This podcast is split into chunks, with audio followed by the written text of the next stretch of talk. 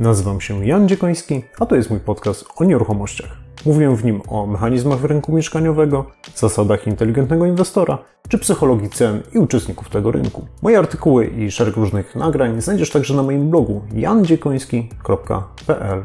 Jeżeli jesteś profesjonalistą i żyjesz z rynku nieruchomości, to zapraszam Ciebie także na mój serwis analityczny fltr.pl, gdzie razem z zespołem dzielimy się analizami i doradztwem dla uczestników naszego rynku.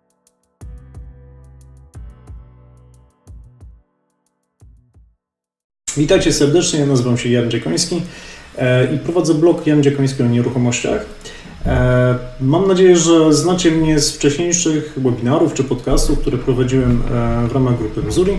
Natomiast od początku tego roku, 2021, odbywam tak zwany sabbatical. To taki okres po prostu odpoczynku od różnej aktywności zawodowej, odpoczynku od takiej pracy na co dzień. I ten czas poświęciłem na kilka rzeczy. Po pierwsze dla rodziny i dla moich relacji E, z bliskimi. Po drugie, e, dla zdrowia, sportu. Przestałem palić na przykład. E, zacząłem uprawiać więcej sportu, chociaż starałem się i tak wcześniej uprawiać go dużo, ale teraz jest tego znacznie więcej. No i też na podróże, które oczywiście są trudne, ale już byłem w tym czasie raz za granicą, raz w Tatrach na ponad tydzień i za chwilę wybieram się na miesiąc do Hiszpanii. Trochę, żeby popracować, trochę, żeby podpoczywać powspinać się, pogotować i tak dalej. E, natomiast jedną z ważnych rzeczy, którą też chciałem z, zrobić w trakcie mojego sabbaticalu, to mm, jakby uruchomienie, można powiedzieć, takiej działalności edukacyjnej e, w obszarze nieruchomości. I zacząłem od bloga Jan Dziekoński o nieruchomościach. E, I ten webinar dzisiaj jest drugim, można powiedzieć, krokiem w ramach tej działalności edukacyjnej. Mianowicie no, będę się dzielił nie tylko pismem, ale też i, i nagraniami. E, wcześniej przez dwa, ponad dwa lata prowadziłem tego typu webinary w ramach grupy e, gdzie byłem członkiem zarządu, ale o tym może za chwileczkę. Chciałbym Wam dzisiaj opowiedzieć nie tylko o tym, gdzie dzisiaj jest rynek nieruchomości, ale chciałbym, zanim w ogóle do tego przejdziemy, trochę wyjaśnić, jak on w ogóle funkcjonuje, jeżeli chodzi o zachowania cen i czynszów, bo trudno wyjaśnić, e, gdzie on dzisiaj jest, jeżeli w ogóle nie znamy mechanizmu. Mechanizmów, właściwie, bo jest ich wiele, które wpływają na, na, na to, za ile możemy kupić nieruchomości, czy za ile je e, możemy wynająć. Będę głównie mówił o mieszkaniach, bo to jest najczęściej ten typ nieruchomości, z którą macie do czynienia. E, no i cóż, zanim zaczniemy, trzy, e, kilka słów o mnie. Ukończyłem szkołę główną handlową na kierunku metody ilościowe w ekonomii i systemy informacyjne. Bardzo szybko się dowiecie, dlaczego, jak duży wpływ jakby ten kierunek miał na to, powiedzmy, jak podchodzę do analizowania na przykład rynku, czy, czy w jaki sposób jakby badam, czy, czy próbuję zrozumieć po prostu różne rynki. I myślę, że to się bardzo przyda. E, siedem lat pracowałem w tak zwanym konsultingu. Doradzałem dużym korporacjom w zakresie budowy strategii, prognozowania, jak się będzie zachował, zachowywał rynek, ale też w zakresie przykład marketingu, wejścia na, rynku, na rynek, czy różnych innych rzeczy.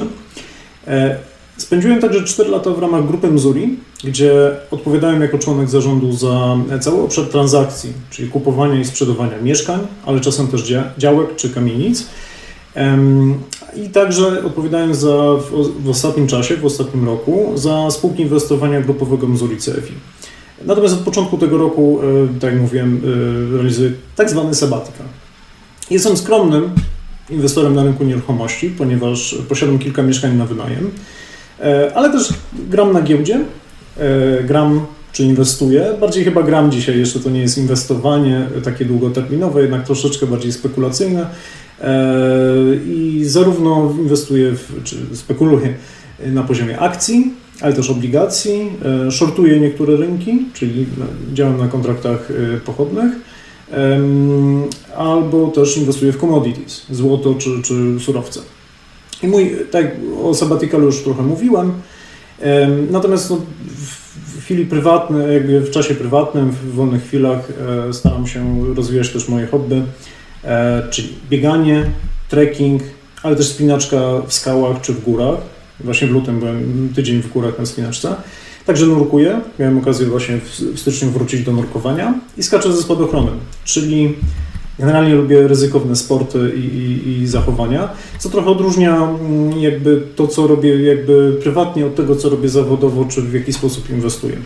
War, warto o tym wiedzieć. No, można być ryzykantem, a z drugiej strony um, zachować się bezpiecznie. Moim zdaniem w ogóle te sporty, sporty ekstremalne um, to tak naprawdę jest pewnego rodzaju skalkulowane ryzyko.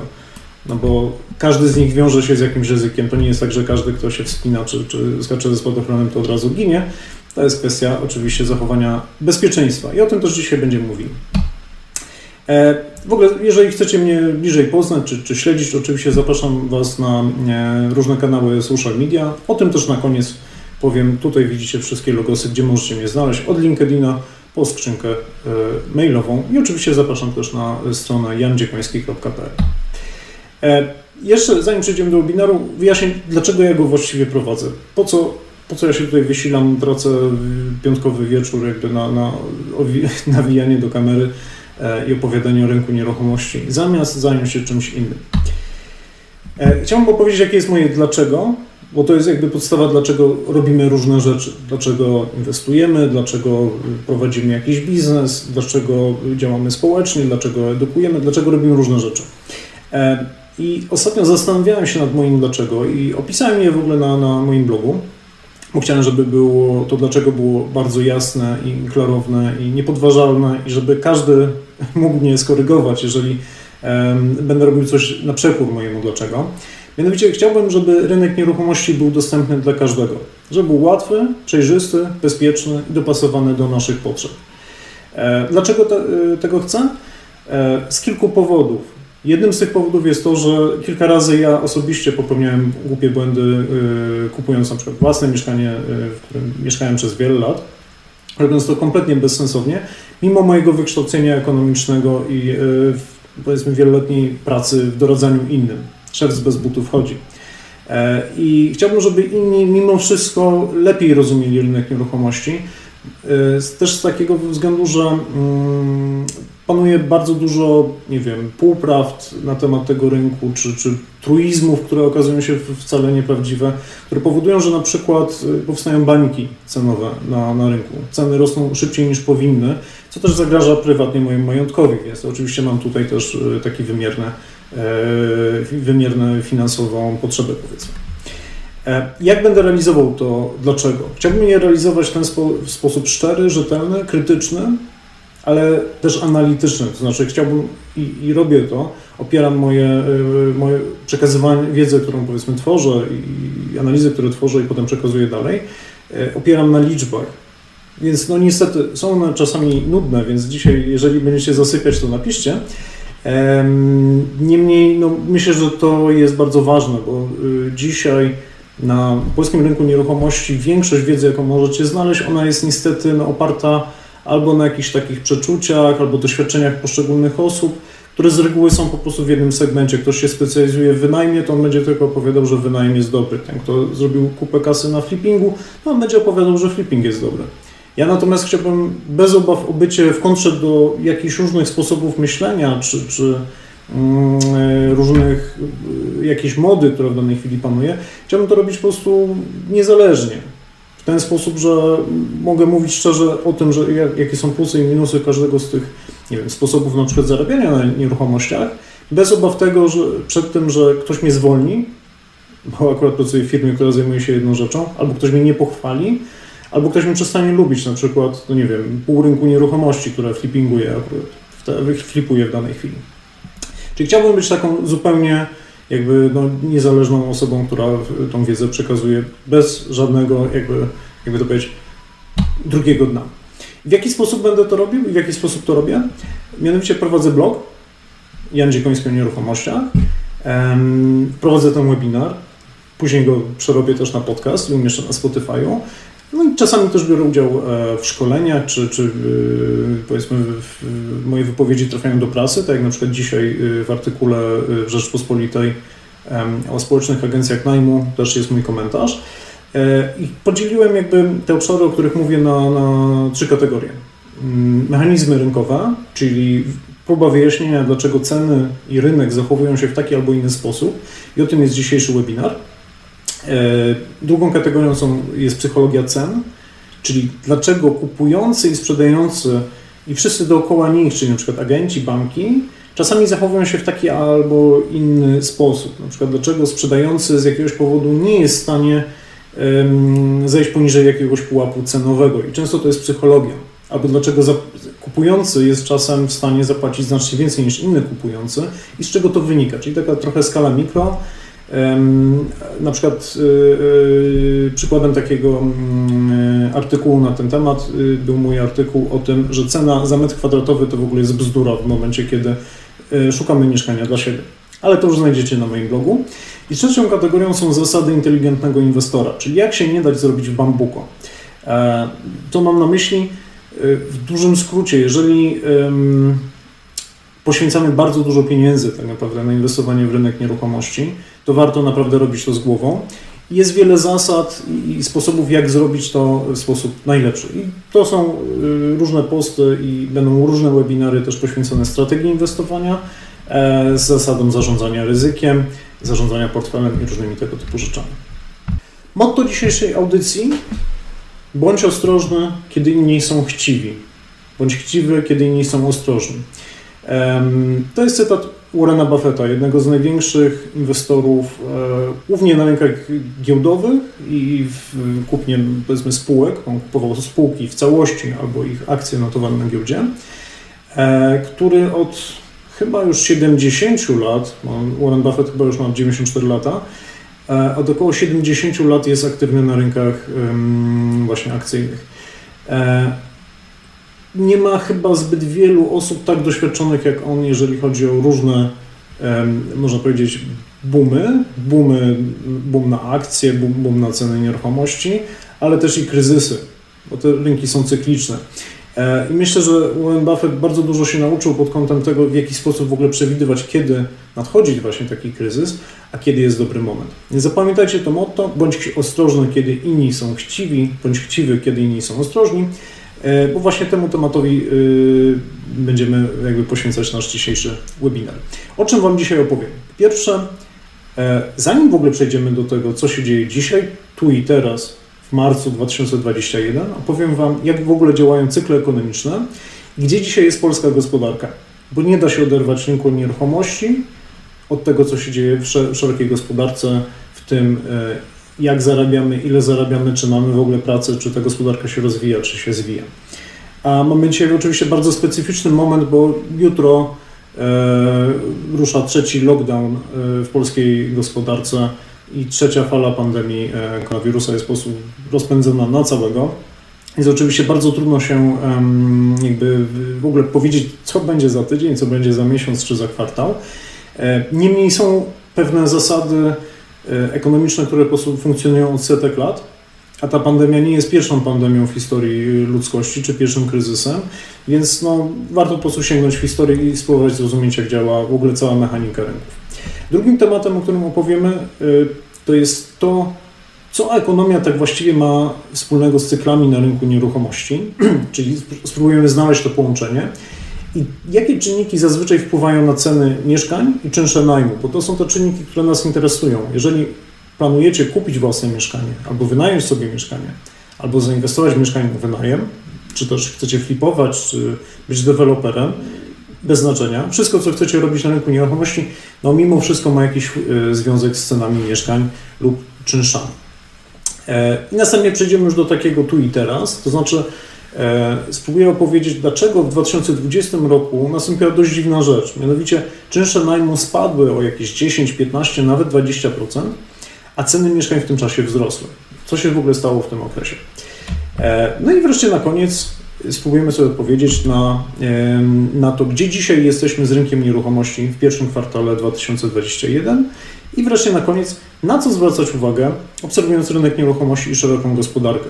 To znaczy, Kolejny taki webinar będzie mniej więcej za kwartał. Oczywiście w międzyczasie będę dużo pisał na moim blogu. Niemniej e, fajnie byłoby mimo wszystko być samodzielnie w stanie y, jakby oceniać jakby to, gdzie jest ten rynek. Więc opowiem Wam, na co powinniście moim zdaniem zwracać uwagę. Zanim ruszymy dalej, E, piszcie w międzyczasie na, na czacie, czy mm, macie jakieś pytania. Generalnie w ogóle taką sekcję pytań, e, odpowiedzi chciałbym zostawić na koniec. Niemniej, jeżeli macie jakieś pytania albo chcielibyście, żebym coś szczególnie ciekawego powiedział w międzyczasie właśnie w ramach e, tych pięciu punktów, dajcie mi znać, a ja w międzyczasie ruszam dalej. Ok, jak działa gospodarka i cykle ekonomiczne? Słuchajcie, cykl ekonomiczny, o, o, o co chodzi? Co, co, co to w ogóle jest ten cykl ekonomiczny? Generalnie można powiedzieć, że to jak się zachowuje um, gospodarka, a co rozumiemy jako gospodarka, ekonomia, no to jest różnie, może inaczej, różnie to się definiuje, ale w dużym skrócie jest to ogół tego, co produkujemy y, lub usług, jakie realizujemy, czy ogół tego, co jest, można powiedzieć, wytwarzane przez nas wszystkich, przez, przez wszystkich ludzi w danym kraju, czy w danym, na, na całym świecie, co jest oczywiście wyceniane przez y, jakąś wartość ekonomiczną, czyli pieniądze. I y, raz wy, wytwarzamy tego więcej, bo gospodarka się rozwija, a raz mniej. Generalnie taki cykl ekonomiczny, czyli to, jak szybko czy wolno się rozwijamy, y, zależy od tak naprawdę trzech rzeczy. Po pierwsze mamy tak zwany długoterminowy wzrost produktywności. Taki trudny termin, ale w dużym skrócie jest to coś, co działa y, od, można powiedzieć, tysięcy lat i pewnie będzie jeszcze działało przez kilka tysięcy lat, dopóki y, ludzkość będzie istniała.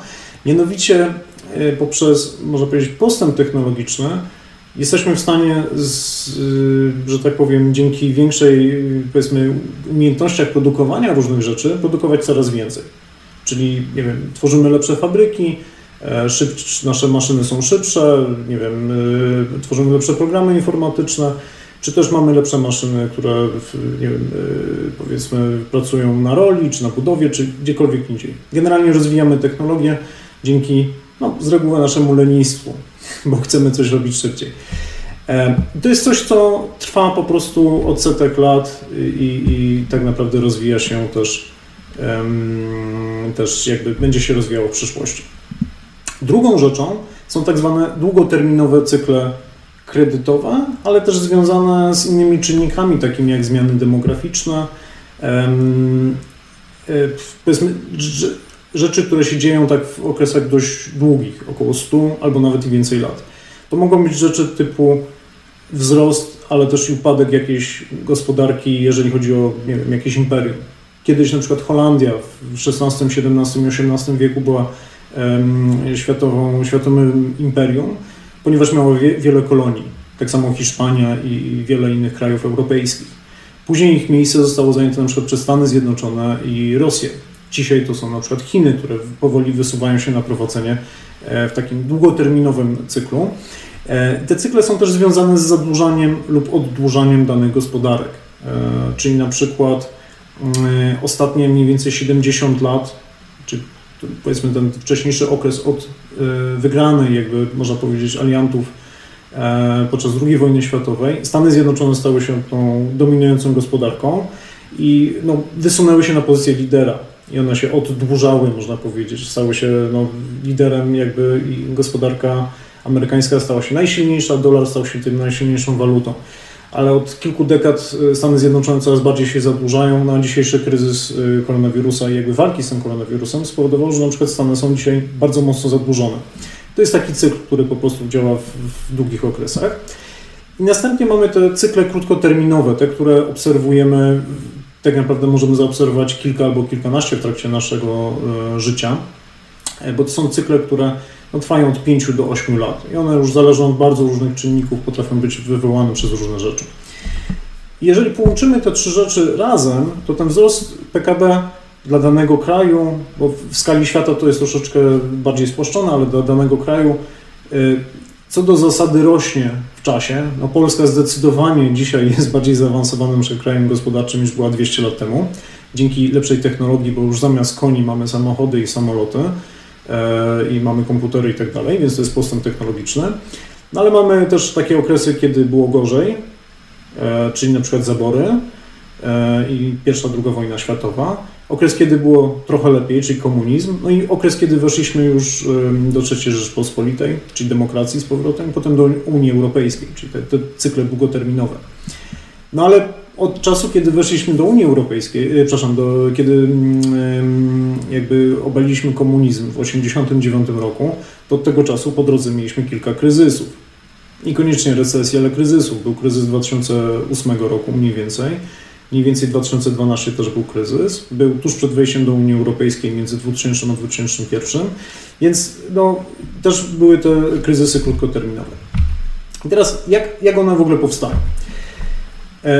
Tak, ten krótkoterminowy cykl, i on jest bardzo istotny i on, warto jakby go zrozumieć, bo potem on będzie miał mocny wpływ na to też, co się dzieje na rynku nieruchomości. Więc typowy cykl to po pierwsze jest wzrost, czyli taka sytuacja, że jesteśmy po jakimś kryzysie albo po jakimś spowolnieniu gospodarczym, no i stopniowo w pewnym momencie, na przykład y, bezrobocie jest na tyle wysokie, płace na tyle niskie i y, generalnie jest tak kiepawo, że już nie może być gorzej, już pewne czynniki tylko doprowadzają do tego, że może być tylko lepiej, bo firmy są w stanie wreszcie taniej zatrudnić pracowników, łatwiej jest im ich znaleźć, coraz więcej mają klientów i stopniowo zaczyna się poprawiać sytuacja gospodarcza i sytuacja firm.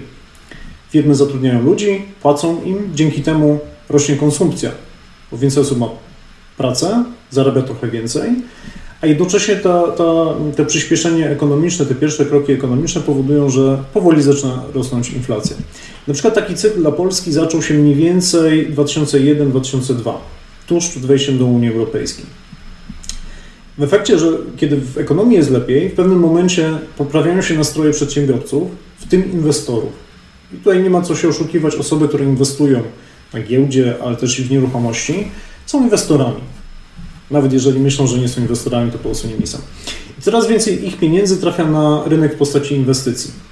E, I to w Polsce to był okres 2002-2005. Tutaj na to się nałożył jeszcze dodatkowy taki czynnik zewnętrzny, mianowicie wejście do Unii Europejskiej i kupa kasy, która e, właśnie przyszła z funduszy unijnych. Następnie zaczyna się tak zwany cykl kredytowy, to znaczy e, skoro w ekonomii już jest coraz lepiej i, i inwestorzy zaczynają inwestować, to poprawia się też nastrój dawców kapitału, to znaczy przede wszystkim banków, ale nie tylko, bo to też mogą być prywatni e, inwestorzy, którzy na przykład inwestują w obligacje albo udzielają pożyczek. Następuje luzowanie warunków kredytowych e, i uzyskiwanie kredytów jest coraz łatwiejsze, a i te kredyty są dawane na coraz bardziej ryzykowne inwestycje. E, najczęściej ten cykl kredytowy jest też stymulowany niską stopą procentową. I to też mniej więcej okres 2003-2004, kiedy w Polsce bardzo mocno zostały obniżone stopy procentowe, e, a uzyskiwanie kredytów hipotecznych stało się powiedzmy czymś normalnym. Tu też się pojawiły kredyty w ogóle walutowe. I następnie to wszystko się, jakby ten, ten cały element cyklowy e, kończy też cyklem rynku nieruchomości. Mianowicie nieruchomości to jest taki obszar, który dość wolno reaguje na to, co się dzieje w gospodarce, ponieważ no, trzeba mieć dość dużo pieniędzy, żeby kupić nieruchomość. E, żeby zaciągnąć kredyt, jakby, żeby ją kupić, no najczęściej też trzeba e, wziąć kredyt. Więc dopiero jeżeli nastąpią te, te elementy poprawy w, w szerokiej gospodarce, wzrost inwestycji, ułatwienie e, w pozyskiwaniu kredytów, to dopiero ten rynek nieruchomości dość dobrze zaczyna startować. No i się pojawia wzrost aktywności na rynku, coraz większa produkcja deweloperów, coraz większa liczba zakupów, no i w efekcie zaczynają rosnąć ceny na danym rynku. I to był okres mniej więcej 2005-2007 w polskiej gospodarce. Ale po każdym wzroście mamy też spadek. Następuje tak zwany boom and bust, jak po angielsku. E, I to w, w Polsce to był rok 2008. Jakby było oczywiście kilka czynników wewnętrznych, ale przede wszystkim uderzył czynnik zewnętrzny, kryzysowy, czyli kryzys w szerokiej gospodarce w sektorze finansowym, czyli pogorszenie jakby warunków funkcjonowania banków przede wszystkim. Było też zawirowanie, jeżeli chodzi o ceny surowców, o kursy walut i kilka innych rzeczy, czy popyt, popyt na eksport jakby z Polski. Ale w dużym skrócie coś się dzieje. Teraz to jest koronawirus. Wtedy to były problemy e, przede wszystkim sektora finansowego. I wszystko zaczyna się odkręcać. Sytuacja gospodarcza się pogarsza, pogarsza się sytuacja firm, zaczyna spadać konsumpcja, ponieważ rośnie bezrobocie, a wzrost płac y, hamuje. I z reguły też y, ten cykl ekonomiczny, ten, ten spadek gospodarczy wiąże się z tym, że y, spada inflacja, bo między innymi spadają albo hamują wynagrodzenia. Pogarszają się nastroje przedsiębiorców, inwestorów, spada ilość pieniądza na rynku i też banki zaczynają być bardziej ostrożne. Są zacieśniane warunki kredytowe udzielania finansowania, a finansowanie trafia tylko na najbardziej bezpieczne inwestycje. I często, nie zawsze, ale czasami e, następuje wzrost stopy procent, e, stóp procentowych w gospodarce i w efekcie też na koniec jednym z tych rynków, który obrywa jakby rykoszetem jest rynek nieruchomości, bo pojawia się pesymizm, ale też najczęściej z największym opóźnieniem spada aktywność na rynku. I znowu spada liczba mm, wiem, nowych mieszkań, które są budowane, czy transakcji i zaczynają spadać ceny. I następnie od nowa dokładnie to samo. Czyli poprawia się gospodarka 2009-2013, cykl inwestycyjny 2010-2015, cykl kredytowy 2011-2016 i cykl nieruchomości 2013-2017. I tak w koło Macieju. Dlaczego o tym mówię? No teraz pokażę to na wykresach. Mam nadzieję, że jeszcze nie zostaliście. E, ekonomia Polski na jednym obrazku od roku 2000. To jest y, tak zwana dynamika PKB, czyli o ile polska gospodarka więcej w ujęciu realnym wyprodukowała w danym roku względem roku poprzedniego. Jeżeli sobie nałożymy taką linię, która pokazuje, tak wygładza, można powiedzieć, ten cykl, no to tutaj mieliśmy ten kryzysik, taki mini kryzys 2001-2002, właściwie spowolnienie gospodarcze. I tutaj zaczęliśmy rosnąć, rosnąć, rosnąć, rosnąć. Tu mieliśmy kryzys 2008, e, potem mieliśmy spadek, tutaj mieliśmy taką małą górkę wynikającą z Euro 2012 i potem znowu wzrost i szok 2020, koronawirus który y, mocno wpłynął jakby na, na polską gospodarkę. Jeżeli jakby wejdziemy trochę w szczegóły, e, to zobaczymy, że to, o czym mówiłem wcześniej, czyli ten cykl inwestycji czy konsumpcji, on jest bardzo mocno właśnie związany z tym PKB. Zobaczcie, na tym wykresie pokazałem też, jak mocno zmieniała się konsumpcja, czyli to, ile wydawaliśmy na zakupy usług i produktów, oraz jak się zmieniały inwestycje, czyli to, ile firmy i ludzie wydawali na inwestycje w środki trwałe przede wszystkim, to zobaczymy, że znacz, inwestycje w szczególności znacznie bardziej się odchylały. Jeżeli było dobrze w gospodarce, to inwestycje bardzo szybko przyrastały. Jeżeli było źle, to bardzo szybko spadały. I to jest dość istotne, bo różne czynniki wpływają na te inwestycje, a te inwestycje między innymi jednak się przekładają na sytuację gospodarczą. I co, jakim były te czynniki? No to było to wejście do Unii Europejskiej. To był ten taki zastrzyk gotówkowy, który y, jakby wystrzelił polską gospodarkę. Hamulcem był ten kryzys z lat 2007-2009. Chwilową kroplówkę dostaliśmy w 2012 roku dzięki Euro 2012, czyli wszystkim inwestycjom, które były realizowane w poprzednich dwóch latach, 2010-2011, przygotowania do euro, ale już 12-13 już mieliśmy spadek i gospodarka niestety to też odczuła. I y, dopiero 13 roku polska gospodarka dość szybko się y, i fajnie rozwijała do roku 2018. W 19 troszeczkę już wolniej niż w 18. I 20 rok mieliśmy rosnąć jakieś 3%, no ale wiemy co się wydarzyło. COVID-19. Y, COVID no i teraz Jedno z pytań, y, to żeby w ogóle ocenić, gdzie dzisiaj jesteśmy, dlaczego jest tak, a nie inaczej, to trzeba sobie powiedzieć, czy COVID to jest cykliczna rzecz, czy to jest tak zwany one-off, jednorazowe y, zdarzenie. Moim zdaniem e, na początku to było coś jednorazowego, to było jednorazowe zdarzenie, które no, myśleliśmy, że za dwa tygodnie po pierwszego lockdownu wszystko się skończy i wszystko będzie w porządku. No cóż, okazuje się, że jesteśmy rok później po ogłoszeniu e, światowej pandemii i no nie widać na razie końca. Zaczynamy trzecią, trzeci lockdown. Program szczepień powiedzmy nie działa tak, jakbyśmy tego wszyscy chcieli. To znaczy, przykładowo mój ojciec ma w tej chwili 66 lat, czyli jest już w grupie jakby szczepieniowej. On dopiero będzie miał szczepienie w najbliższy poniedziałek. E, moja mama, która ma 63 lata, yy, przepraszam, yy, przekręciłem, bo, bo, tak, 64 lata, no to ona będzie miała szczepienie nie wiadomo kiedy, bo jeszcze w ogóle nie ma terminu. Ja mam 36 lat, to ja, ja nawet nie próbuję zgadnąć, kiedy będę, będę szczepiony. A dopiero kiedy się wszyscy wyszczepimy, to będziemy w stanie yy, powiedzieć, że e, jesteśmy po pandemii. Więc o ile na początku myśleliśmy, że to jest taki one-offowy, jednorazowy jakby wypadek, no to niestety chyba ta pandemia zostanie z nami no co najmniej przez 2021 rok. E, pytanie, czy będzie z nami też w 2022 roku. Ok, idąc dalej. Ekonomia Polski na drugim obrazku. Tu już jest bardziej skomplikowanie, mianowicie no to ten rozwój PKB, ten wzrost i spadek, i znowu wzrost i znowu spadek, nałożyłem jeszcze inflację. E, inflacja ma znaczenie, bo inflacja to jest taki średni wzrost cen y, w gospodarce, o ile drożeją produkty czy usługi. Inflacja oczywiście ma znaczenie dla nas wszystkich, bo przy wysokiej inflacji musimy coraz więcej wydawać pieniędzy na, na codzienne życie, a nasze oszczędności szybciej tracą jakby na wartości. I jednym z narzędzi, jak, jak, może inaczej, jednym ze źródeł inflacji jest to, że mm, dana gospodarka generalnie czuje się dobrze. To znaczy, jeżeli maleje bezrobocie, rosną wynagrodzenia, to z reguły też inflacja rośnie. A jeżeli jest spadek, jakby spowolnienie gospodarcze, to z reguły też inflacja spada.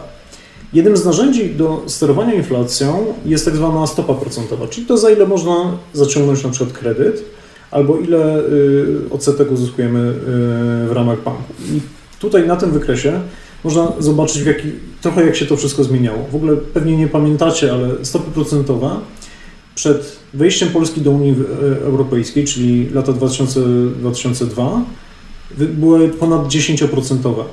Czyli, no cóż, teraz stopy procentowe są bliskie zera, więc jakby to jest, to jest kosmos, jakby jeżeli chodzi o e, skalę zmiany.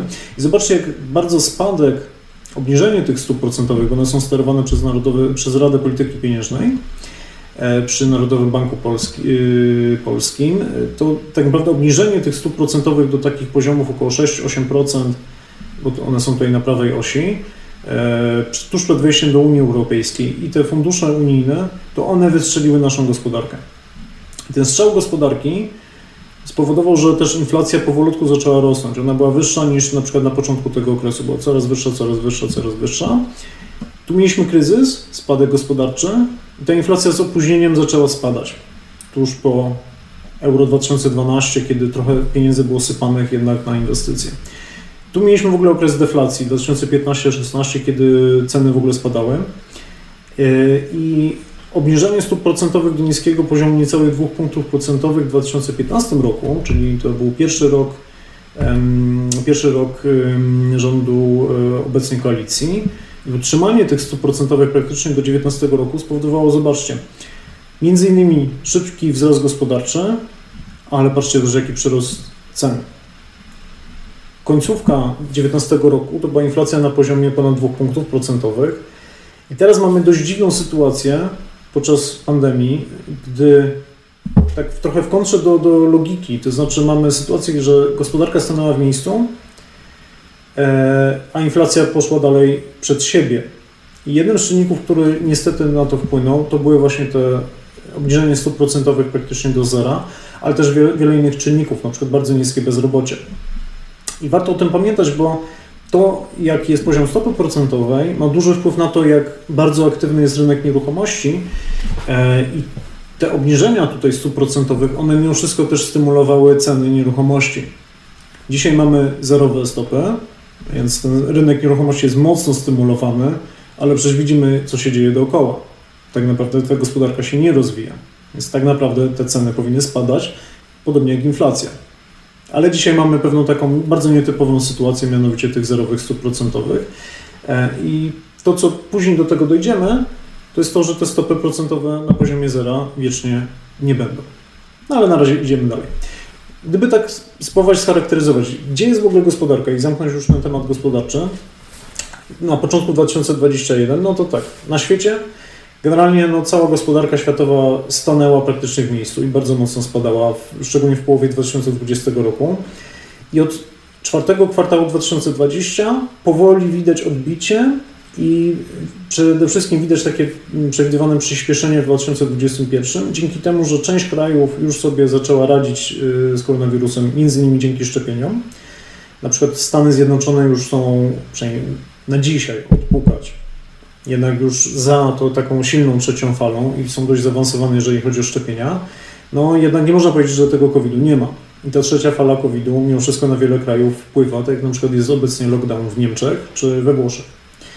E, we wszystkich krajach, mniej czy, w mniejszym czy większym stopniu, ale mimo wszystko wzrosło bezrobocie i na razie jest bardzo powolny spadek tego bezrobocia.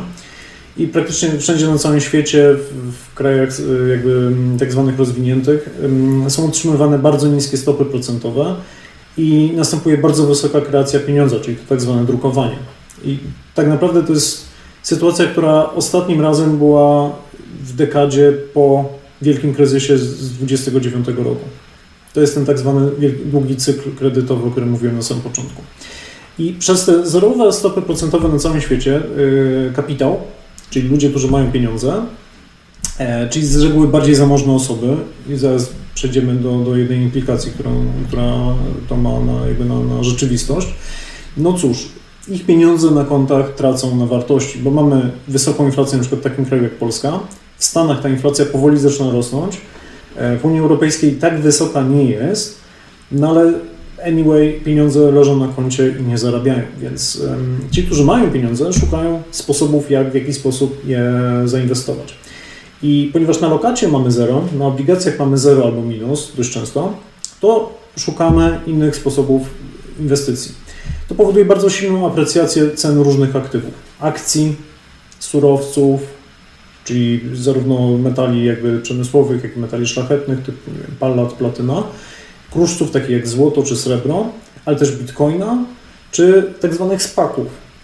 Spaki, nie chcę mówić jakby za, za długo o spakach, ale spaki to są takie, można powiedzieć, specjalne spółki, które w Stanach są zwłaszcza popularne, które służą do szybkiego wprowadzania nowych spółek na giełdę.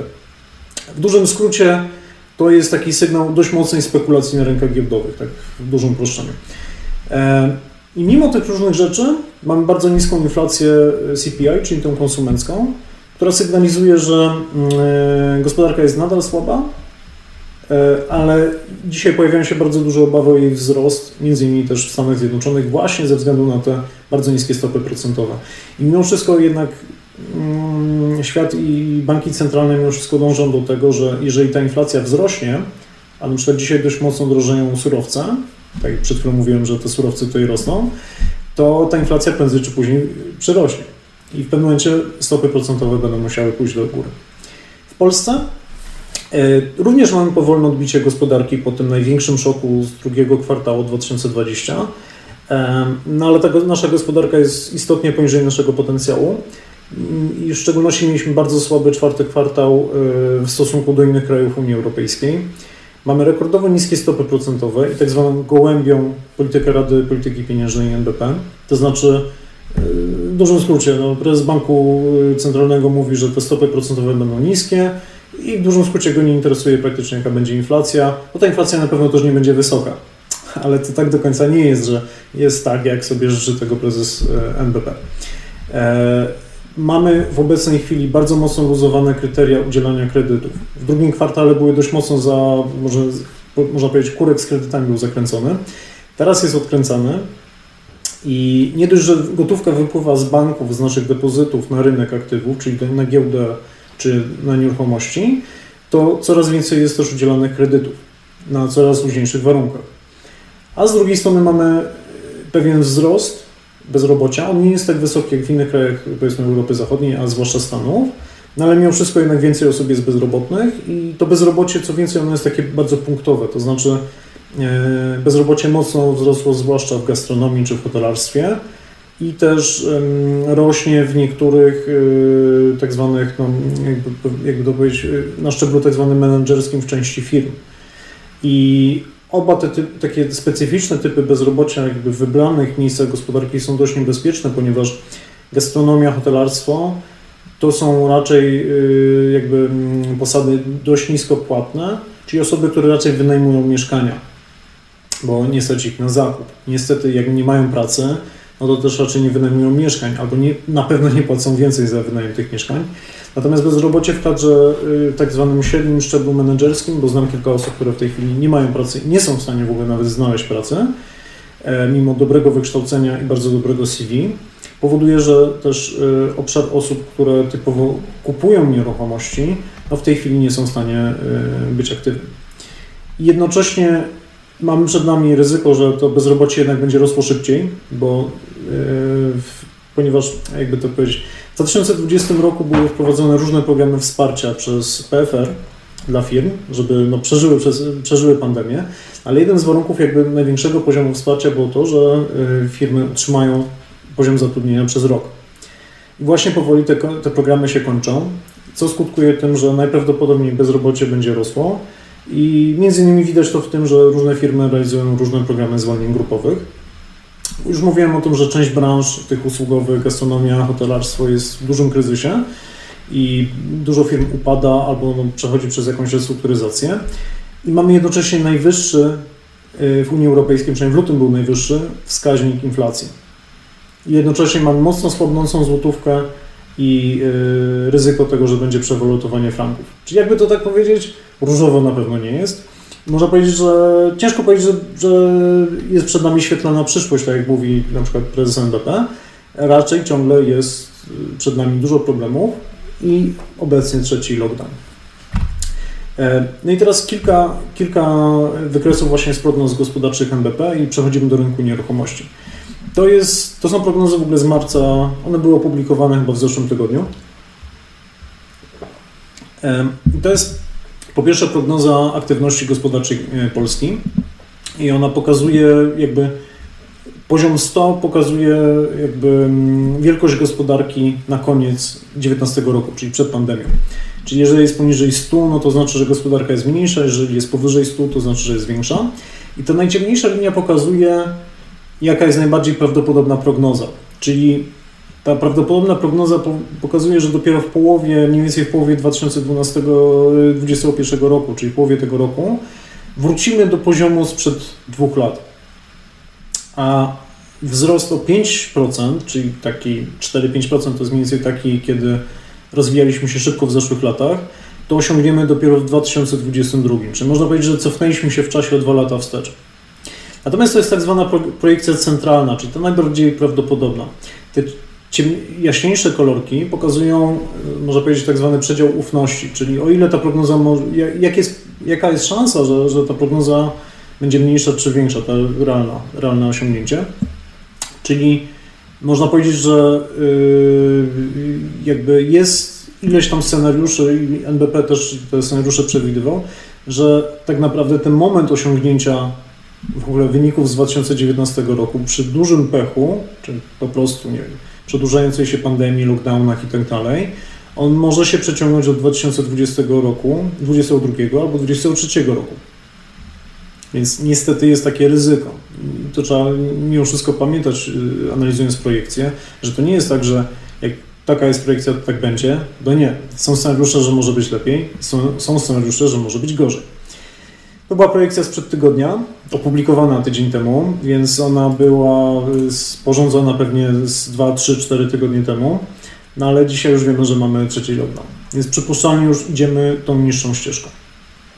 Co powoduje, że te inne prognozy, na przykład bezrobocia, yy, które tutaj NBP zakładało, że to bezrobocie mniej więcej w połowie tego roku jakby osiągnie takie maks zacznie spadać, no to pewnie to bezrobocie jednak będzie troszeczkę bardziej rosło. A więc i wynagrodzenia, które w ostatnich latach, zwłaszcza od 2017 roku, bardzo szybko rosło, i to był jeden z takich, można powiedzieć, motorów napędowych i cen nieruchomości, i czynszów, i wszystkiego, co się działo w polskiej gospodarce. Te wynagrodzenia spadły oczywiście w pandemii, no bo liczba osób, która szła do szefa i mówiła, hej, daj podwyżkę, no zdecydowanie spadła. To widać na tym dolnym wykresie. No to w projekcji było, NBP jakby spodziewał się, że, że to tempo wzrostu y, płac będzie, wróci bardzo szybko do, do wzrostu, no ale pewnie takie szybkie nie będzie. Mamy oczywiście regulacje wynagrodzeń, czyli y, pensje minimalne, które znowu w tym roku wzrosły i na pewno w następnym roku też wzrosną, no ale to są wynagrodzenia minimalne. No, natomiast myślę, że w takiej tak zwanej szerokiej gospodarce, no, biorąc pod uwagę, co się dzieje, no pewnie aż tak szybko wszystkim wynagrodzenia już rosnąć nie będą. Części ludzi nadal będą rosły, na przykład w IT, no ale już niekoniecznie wszystkim innym. No i wreszcie dochodzimy do inflacji i Yy, o ile w zeszłym roku NBP no, nie, nie chciało w ogóle przyznać, że inflacja może być wysoka w kolejnych latach, no to ta najnowsza prognoza z marca już pokazuje, że mimo wszystko już nawet NBP jest zdania, że jednak ta inflacja będzie rosła. Tutaj pokazuje historię, ta czarna linia pokazuje tą średnią inflację konsumencką, a te kolorki pokazują jakby tak zwaną inflację bazową z różnymi elementami, czyli ile w inflacji albo deflacji udziału miały ceny żywności, ceny energii, czyli coś, na co praktycznie NBP i, i polscy politycy wpływu nie mają, no bo ceny energii to jest po prostu ropa i to, co się decyduje w Rosji i w OPEC-u, a ceny żywności to jest generalnie to, co się dzieje na świecie. I, a inflacja bazowa to są głównie wynagrodzenia, koszty usług i tak. I zauważmy, że w pandemię weszliśmy już z wysoką inflacją. Przed pandemią inflacja już sięgała 3 punktów procentowych, głównie napędzana żywność, kosztami żywności i kosztami usług, czyli produktów takich krajowych, czy inflacja bazowa. W pandemii, y, mimo że energia spadła, czyli ropa staniała, no to po prostu osiągnęliśmy jakby szczyty inflacyjne 4-3 punkty procentowe. I prognoza obecna jest taka, że NBP przewiduje, że tak naprawdę ta inflacja w najbliższych trzech latach będzie około 3 punktów procentowych. Bardzo wysoko. Chciałbym przypomnieć, że taki tak zwany cel inflacyjny NBP to w tej chwili jest 2,5 punkta procentowego i NBP stara się utrzymać tą inflację na, w przedziale plus minus 1 punkt procentowy, czyli między 3,5 a między 1,5 a 3,5 punkta procentowego. Więc e, ta Znowu, najbardziej prawdopodobna projekcja NBP mówi, że najpewniej ta inflacja będzie przy górnej granicy, czyli 3 punkty procentowe, ale jest dużo scenariuszy i mniej więcej to jest 35% pewności, 1 trzecia szans, że inflacja w ogóle będzie powyżej tej górnej granicy celu inflacyjnego. Jeżeli ta inflacja będzie się tak wysoko y, utrzymywała, no, wbrew zapowiedziom prezesa Banku Centralnego, który jest do następnego roku tym, tymże prezesem, może się okazać, że Rada Polityki Pieniężnej będzie musiała podnieść stopy procentowe. Jest to niestety dość mocno prawdopodobne. Jedna trzecia szans na to wskazuje. E, no i kolejna rzecz, wiele osób mówi, że no tak, ale te, te zerowe stopy procentowe mogą być wiecznie. Mm, no nie do końca. Ostatnie na przykład 200, ponad 200 lat historii Stanów Zjednoczonych, bo akurat Stany Zjednoczone mają taką historię gdzie po drodze nie było żadnej wojny jakby zewnętrznej na terytorium Stanów Zjednoczonych, więc statystyka jest spójna. Słuchajcie, w ciągu ostatnich 200 lat w Stanach Zjednoczonych zerowe stopy procentowe były tylko dwukrotnie. W okresie mniej więcej po kryzysie yy, i tak Wielkiej Depresji i podczas II wojny światowej, przede wszystkim II wojna światowa i w ostatnich latach, po kryzysie właśnie z 2007 roku i teraz. Więc trudno powiedzieć, że takie dwa okresy, 20 raptem lat w okresie 200 lat, to jest taka norma. Raczej trzeba powiedzieć, że stopy, zerowe stopy procentowe to jest raczej wyjątek od reguły. Czyli co tak naprawdę ekonomia ma do cykli na rynku nieruchomości i co wpływa na te ceny mieszkań i czynsze najmu? Bo obserwując w ogóle tą ekonomię, jesteśmy w stanie sobie odpowiedzieć, co będzie się działo też z cenami nieruchomości może nie na 100%, ale w dość dużym jakby względzie, jakby stopniu możemy sobie na to odpowiedzieć. Ok, to jak działa psychologia inwestorów? Zarówno na giełdzie, ale też na przykład w, w, nieruchomościach. Bo tak naprawdę to, czy ludzie, inwestorzy, ale też konsumenci, czy kupują, czy nie kupują, wpływa na to, czy te ceny rosną, czy maleją. I tak samo jak w ekonomii jest dokładnie ten sam cykl. Czy mamy cykl wzrostu, czyli mamy na przykład na początek ten tuż po kryzysie albo w trakcie kryzysu. Nikt nie chce inwestować. Czyli na dźwięk słowa inwestowanie, każdy stuka się w głowę, mówi nie, nie, nie, po prostu nie inwestuj teraz. Więc łatwo się negocjuje na przykład ceny, ceny nieruchomości, e, ceny na giełdach też spadają, rabaty są po prostu normą. E, I dzięki temu, że jest tanio, łatwo wysoką stopę zwrotu, zarówno na flippingu, czy, czy na, na wynajmie, jeżeli chodzi o rynek nieruchomości. Natomiast trudno jest o kredyt, no bo generalnie jesteśmy w środku kryzysu, nikt nie daje kredytów, trudno o finansowanie dłużne, więc ci, którzy mają gotówkę, wygrywają. I taka specyfika rynku nieruchomości, jeżeli ktoś był na przetargu w okresie kryzysu, czy spadku cen, no to wie, że tak naprawdę jest się jedynym licytującym i kupuje się po prostu po cenie wywoławczej. No to jest taki sygnał, kiedy jest ten. Następnie pojawiają się pionierzy, bo gospodarka gdzieś tam z tyłu nam się zaczyna powoli ruszać i niektórym pionierom strzela do głowy, że zaczniemy inwestować. Są to ci odważni, ci samotni, e, którzy postępują, jakby robią ten pierwszy krok. I większość z nich w ogóle odnosi sukcesy, no bo przy takiej sytuacji rynkowej no trudno nie odnieść sukcesu. I ten okres jakby na rynku nieruchomości, te lata na dole, to są właśnie lata związane z mm, e, polskim rynkiem nieruchomości. I w ślad za tymi pionierami to, jakby to inwestowanie staje się coraz bardziej popularne. Następuje wysyp książek, szkoleń, różnych biznesów dookoła inwestycji, propozycji w ogóle, nie wiem, wspólnego inwestowania i pojawia się tak zwana pogoń za rentownością.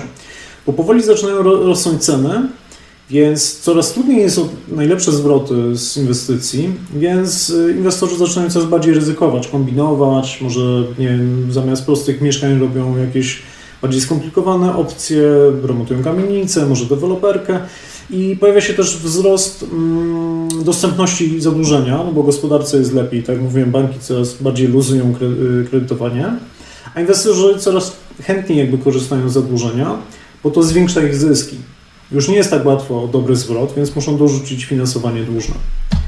I następuje wreszcie masowość, czyli sytuacja, kiedy o inwestowaniu już możecie pogadać z każdym. Z fryzjerem, z taksówkarzem. E, no, każdy po prostu inwestuje. Na każdej imprezie można porozmawiać po prostu o tym inwestowaniu. I pojawia się tak zwane FOMO. To jest taki angielski termin Fear of Missing Out. To jest taka sytuacja no, pogoni za tłumem. Znaczy, kurczę, wszyscy dookoła inwestują, wszyscy kupują, nie wiem, bitcoiny, tulipany, akcje GameStopu. Kurczę, no to przecież na tym się nie da stracić, bo te ceny rosną, więc ja jestem chyba frajerem, że nie inwestuję, to ja też zacznę inwestować. I to dokładnie miało miejsce w Polsce między 2000, rokiem 2000 a 2008.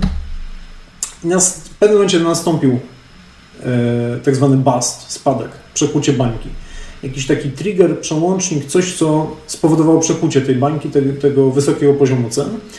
I, z reguły to jest coś zewnętrznego, jakiś zewnętrzny kryzys, może nagły, nagły wzrost bezrobocia, bo to bezrobocie na przykład wywołało w Stanach Zjednoczonych pęknięcie bańki nieruchomościowej w 2006 roku, czy na przykład nagłe zaostrzenie kryteriów kredytowych, bo na przykład polskie banki mają problemy, ponieważ ich zagraniczne centrale mają problemy, bo jakiś kryzys finansowy jest za granicą. No tak było dokładnie w 2008 roku. A może jakaś firma upadnie i poleci domino.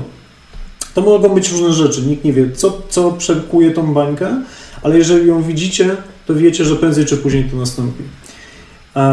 Z reguły to pionierzy pierwsi dostrzegają, że ta bańka pęka i wyskakują z tego pędzącego pociągu przed w ogóle tej bańki albo tuż po tym. E, więc wstrzymują zakupy albo nawet zaczynają sprzedawać, rośnie podaż rynkowa. Ci, którzy mają duże ilości danych produktów, e, hurtowi sprzedający, czy na przykład deweloperzy, nagle mają trudność w znalezieniu kupca, muszą zacząć opuszczać ceny, a i tak część mieszkań zostaje im na magazynie, czy tam produktów więc ta fala zaczyna dotykać szerokiego rynku, bo do tego pędu w dół dołączają inwestorzy detaliczni. Pojawia się panika, wysyp, wysyp ofert sprzedaży, silna presja na spadek cen i nagle te instytucje, które finansują, orientują się, że nie tylko one same mają problem, bo na przykład w gospodarce jest słabo, to jeszcze wartość zabezpieczeń tych aktywów, czyli na przykład tych mieszkań, nagle leci w dół, więc zakręcają znowu korekt finansowania. I dochodzimy znowu do sytuacji tej, która była na samym początku, czyli nikt nie chce inwestować, bo mamy dno cenowe. Mam nadzieję, że jeszcze żyjecie, ale widzę, że wszyscy jesteście ciągle na, ze mną. Teraz, jak ten cykl wygląda, inwestycyjny wygląda w soczewce? Słuchajcie, to jest wykres 7 tygodni, yy, przepraszam, 3 tygodni, 21 dni, 21 dni powtarzam, yy, wykresu cen spółki GameStop. To jest taka spółka, gdzie była tak zwana ekspresowa bańka, bo inwestorzy z tak zwanego portalu Reddit e, w ramach ucierania nosa Wall Street, inwestorom tym dużym bankom z Wall Street, postanowili się zrzucić na e, kupowanie akcji firmy GameStop. Więc ona tam z 20 paru dolarów w 3 tygodnie urosła dwudziestokrotnie do ponad 400 i następnie spadła praktycznie z powrotem. Bo tam wprawdzie te Wall Street najwięcej chyba zarobiło na tym całym ruchu, ale no to pokazuje jakby tam to pompowanie, boom i bust. Natomiast przy takich rynkach cyklicznych, no bo ten GameStop jeszcze żyje i potem w marcu bodajże tam znowu jeszcze był taki, taka górka i dołek. No i podobnie trochę jest w nieruchomościach, no ale nieruchomości z nami są już od setek, właściwie tysięcy lat, więc no, te cykle są w kółko to się zaczyna od nowa tym punktem startowym był rok 2012-13, Gdzie znowu wtedy nikt nie chciał inwestować. Ja wtedy y, zakładałem Zuri Investments i kupowałem też pierwsze mieszkanie i dla moich klientów, i dla siebie. I wiem, że jak szedłem na przetarg, to kupowałem za pierwszym postąpieniem. No słuchajcie, kupowałem mieszkania za, najtańsze kupiłem za 33 tysiące złotych w Chorzowie. Najdroższe kupiłem za 80 tysięcy w Katowicach. E, więc to były takie czasy, kiedy naprawdę można było tanio kupować. Bo ci, którzy wtedy kupowali, byli pionierami. Byli znowu odważni, samotni i tak dalej. Wszystko się powtarza. 2015-2018 coraz więcej osób zaczynało inwestować w mieszkania na wynajem, bo to też stało się coraz bardziej popularne. Był znowu wysyp książek szkolnych, biznesowych i tak dalej. Znacie to. Znacie. Bo to dokładnie miało miejsce i trwa nadal. I teraz mamy ten okres masowości, kiedy znowu o inwestowaniu w 2019, na początku 2020 można było z każdym pogadać. Bardzo dużo osób zaczynało wtedy inwestować. E, I pandemia to było coś, co myśleliśmy, że w drugim kwartale, kiedy siedzieliśmy pozamykani w, w domach, że to, to będzie ten moment, kiedy nastąpi przekucie bańki. Tak nie nastąpiło. E, ceny w 2020 roku wzrosły. E, I o tym powiem, dlaczego tak nastąpiło, e, dlaczego tak się stało i co to znaczy, e, co będzie dalej. Ale zanim do tego dojdziemy, po tej całej historii można sobie stwierdzić tak naprawdę, że w nieruchomościach mamy taki sam cykl, który też składa się z trzech rzeczy. Z, z takiego fundamentalnego wzrostu cen nieruchomości, no bo wiemy, że dzisiaj jednak, nie wiem, mieszkanie, czy, czy, czy dom, kamienica, pałac, czy cokolwiek innego, jest znacznie, znacznie droższa niż była tysiąc lat temu, więc mimo wszystko nieruchomości drożeją. Następnie mamy takie średnioterminowe, jak sprawdzałem ostatnio w różnych krajach y, ceny, no to tak oceniam, że one, te średnioterminowe cykle trwają co najmniej 20, 30 albo i więcej lat. I takie cykle krótkoterminowe, od 5 do 10 lat, czyli to, co właśnie przed chwileczką przeszliśmy na historii Polski. I znowu, jak to połączymy, to mamy taki wykres cen nieruchomości, które generalnie idą do góry, no ale co jakiś czas jednak są poniżej tego trendu i poprzedniej górki, no ale z reguły ten kolejny, szczyt kolejnego cyklu jest powyżej szczytu kolejnego cyklu. No powoli, powoli idziemy do góry, no ale czasami możemy być o tutaj, czyli jesteśmy w górze i za chwileczkę będziemy jechać w dół. Czasami możemy być tutaj. Dobrze wiedzieć, kiedy to jest. Oczywiście nigdy nie będziemy wiedzieli na 100%, e, no ale cóż, no możemy podjąć jakieś tam wysiłki, żeby, e, żeby jakby sobie na to odpowiedzieć. Ok, jak to wygląda w praktyce? Tu mamy wykres cen e, nieruchomości w Stanach Zjednoczonych. Są ceny nominalne, czyli to, ile w danej chwili się ile się w tej chwili danej e, płaci za nieruchomość. Więc zobaczcie, w długim okresie to wszystko sobie frunie do góry. Ale co jakiś czas mamy jakieś spowolnienie. Te szare punkty to jest e, kryzys, spowolnienie, czasem może taki potężny spadek. Tu był ten kryzys właśnie z lat 2007-2009, ale potem, mimo że ten dołek jest trochę poniżej tej górki, no to po jakimś czasie już się wspinamy dalej. I cały, ca, cały jakby, jakby to powiedzieć, Cały problem polega na tym, żeby przypadkiem nie kupować o tutaj w górce. Oczywiście niektórzy Wam powiedzą, no tak, ale jak kupujesz na wynajem, no to nie ma znaczenia, no bo będziesz zarabiał na wynajmie. No tak, ale tak w praktyce no chyba głupio jest trochę przepłacać, wiecie, wiecie o co mi chodzi. Y, inna rzecz jest taka, że jak kupimy w górce na kredyt i potem będziemy chcieli sprzedać w dołku y, z jakiegoś powodu, bo będziemy musieli, no to mamy problem, bo y, sprzedamy mieszkanie poniżej wartości rynkowej, znaczy poniżej tej wartości, za ile kupiliśmy i się okaże, że po spłacie kredytu nic nam nie zostanie. Albo co gorsza, tak to było w przypadku osób, które zaciągały kredyty w euro czy w, we frankach, będziecie musieli nawet do tego dorzucić.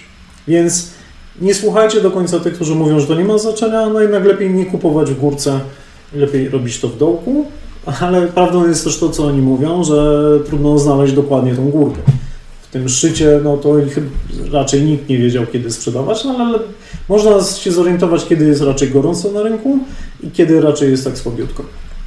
Dobra, to były ceny nominalne. To teraz zobaczcie, jak wyglądały ceny realne, czyli już po odjęciu inflacji.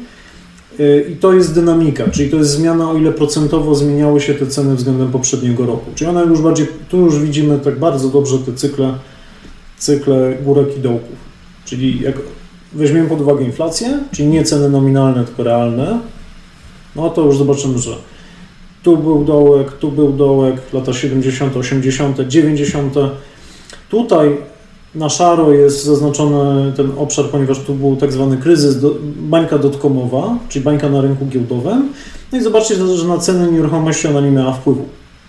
To już pokazuje, że nie zawsze jest tak, że jak w jednym miejscu jest źle, to w drugim miejscu też musi być źle, ale yy, no warto mimo wszystko zauważyć, że większość tych kryzysów wiązała się z nieruchomościami, a ten kryzys o tutaj, to on był wywołany w Stanach w ogóle przez nieruchomości. I tutaj przez praktycznie od 2007 roku do 2012, przez 5 lat, realna cena nieruchomości spadała. Czyli jeżeli kupiliśmy tutaj w górce, wtedy kiedy było naj, najgoręcej, to pewnie dopiero teraz zaczęliśmy odzyskiwać realną wartość tych nieruchomości. Tą realną już po uwzględnieniu inflacji. Więc nie do końca słuchajcie tych, którzy mówią, że to nie ma znaczenia. To jednak ma znaczenie. Ok, a jak to było w Polsce? No i problem z Polską jest taki, że no teraz zauważyłem, że ten wykres w ogóle wygląda jak piesek.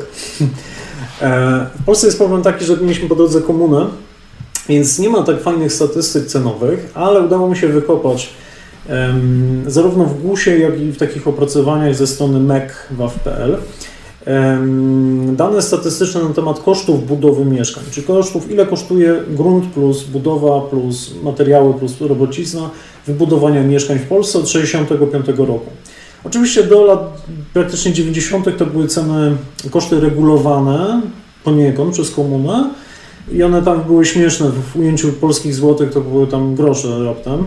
E, I dopiero potem inflacja y, po jakby, no można powiedzieć, upadku komuny i przejściu na PRL na normalną gospodarkę zaczął to działać. Ale jak się uwzględni inflację, to to już mamy sensowny wykres. I średnia, średni koszt wybudowania metra kwadratowego w 2020 roku, czyli w tym roku, który właśnie skończyliśmy, według GUS-u wyniósł 5000 zł. To jest koszt. Tam nie ma zysku dewelopera, e, więc to jest tylko koszt tego, co trzeba włożyć w ogóle w wybudowanie. Teraz zielona linia to jest koszt nominalny, czyli jeżeli teraz to trzeba było włożyć 5000, to to na przykład w 2003, tuż przed wejściem do Unii Europejskiej, to za 2,5 tysiąca się budowało um, metr kwadratowy. Dlaczego tak znacznie taniej? No przede wszystkim wynagrodzenia bo y, w tym okresie bardzo mocno wzrosły. Zarabiamy znacznie więcej, mniej więcej właśnie dwa razy więcej zarabiamy niż zarabialiśmy przed wejściem do Unii Europejskiej. I zobaczmy, że w ujęciu nominalnym, tutaj za komuny to nic nie widać, ale tam była dawno i nieprawda.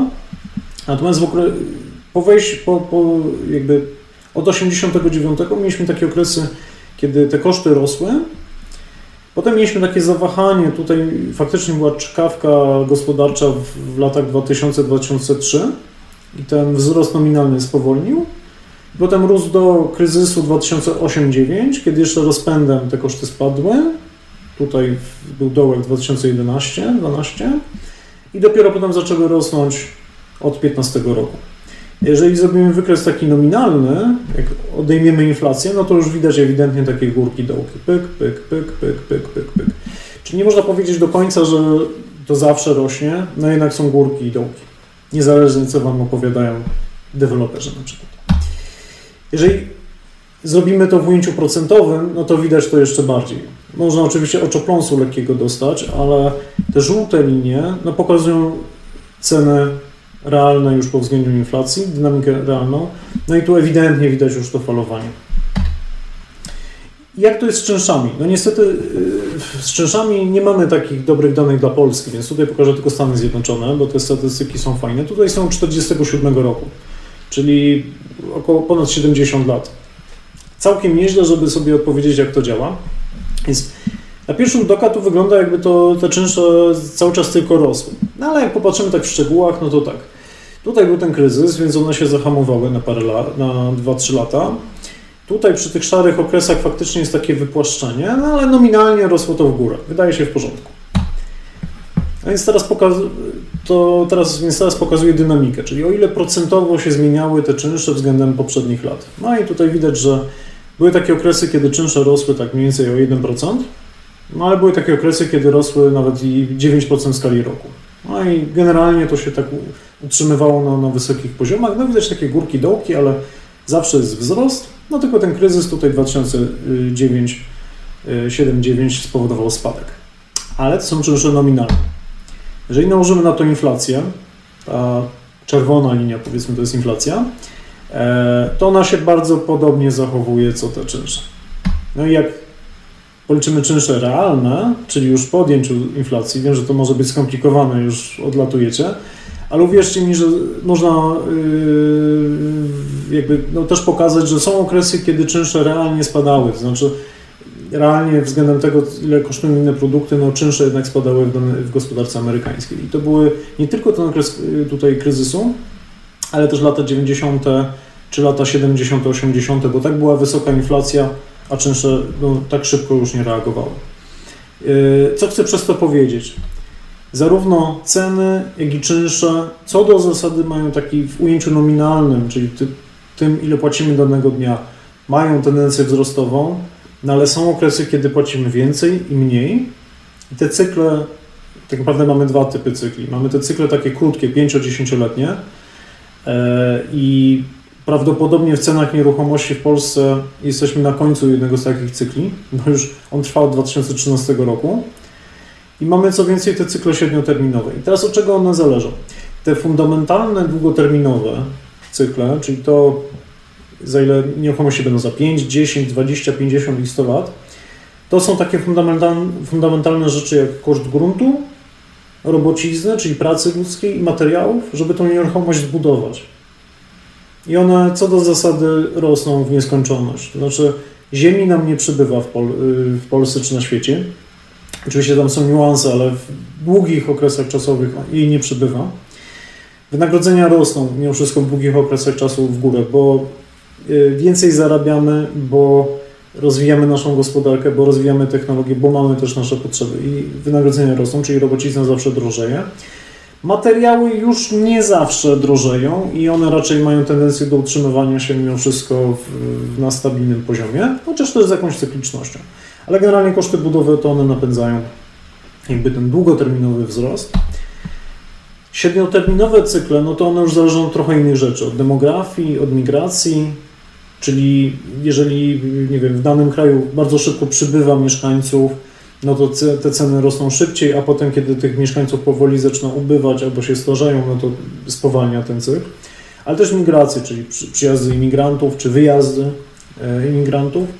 Styl życia, czyli to, że na przykład chcemy mieszkać, nie wiem, każdy, każdy chce mieć własne mieszkanie, zamiast pakowania się do jednego mieszkania e, w trzy rodziny na przykład, czyli za komuny tak mieliśmy, teraz mamy w Polsce taki trend jakby rozgęszczania się, bo mamy relatywnie gęsto mieszkamy w stosunku do tego, co się dzieje na zachodzie, czy standard mieszkaniowy, bo chcemy mieć lepsze mieszkania, ale też polityka mieszkaniowa państwa, czyli na przykład próba regulowania cen albo wspierania podaży mieszkań i też poziom ogólnego zadłużenia, to znaczy te cykle długoterminowe, kredytowe mają też na to wpływ.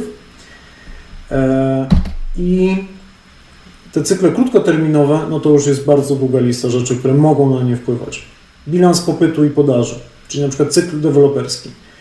Niezależnie jak dobrze się dzieje w gospodarce, jeżeli wszyscy deweloperzy nagle stwierdzą, że hello, budujemy jak szaleni, no to choćby nie wiadomo co się działo, no to w pewnym momencie za dużo będzie tych mieszkań na rynku i w pewnym momencie nastąpi bust, czyli kryzys, spadek w dół.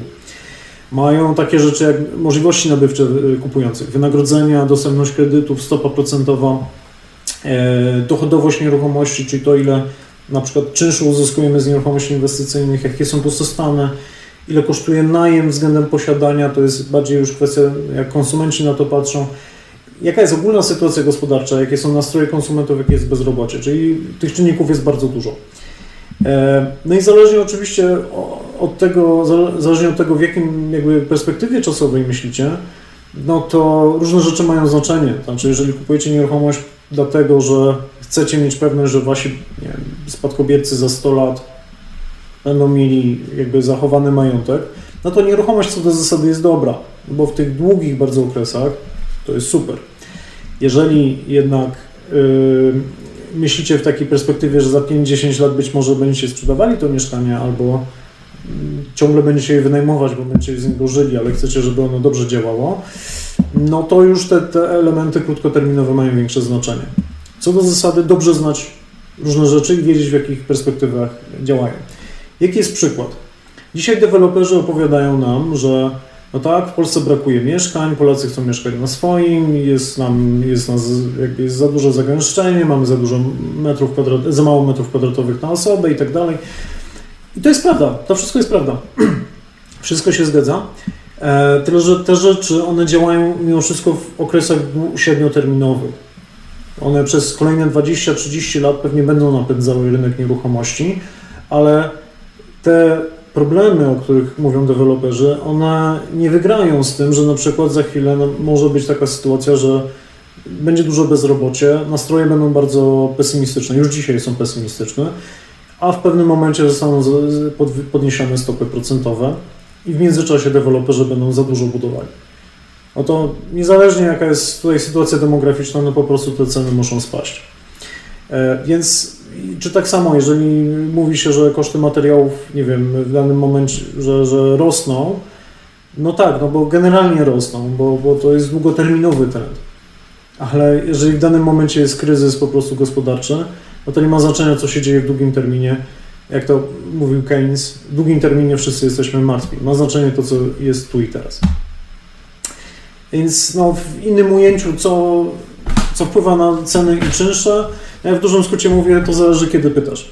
To znaczy, fundamentalnie to są właśnie te grunty, inne tam historie, ale w krótkoterminowym ujęciu, tym tu i teraz, mają takie rzeczy, przede wszystkim te na czerwono, które wyświetliłem. Spekulacja, to jak dużo osób spekuluje na przykład kupnem mieszkań, zakładając, że ceny wzrosną.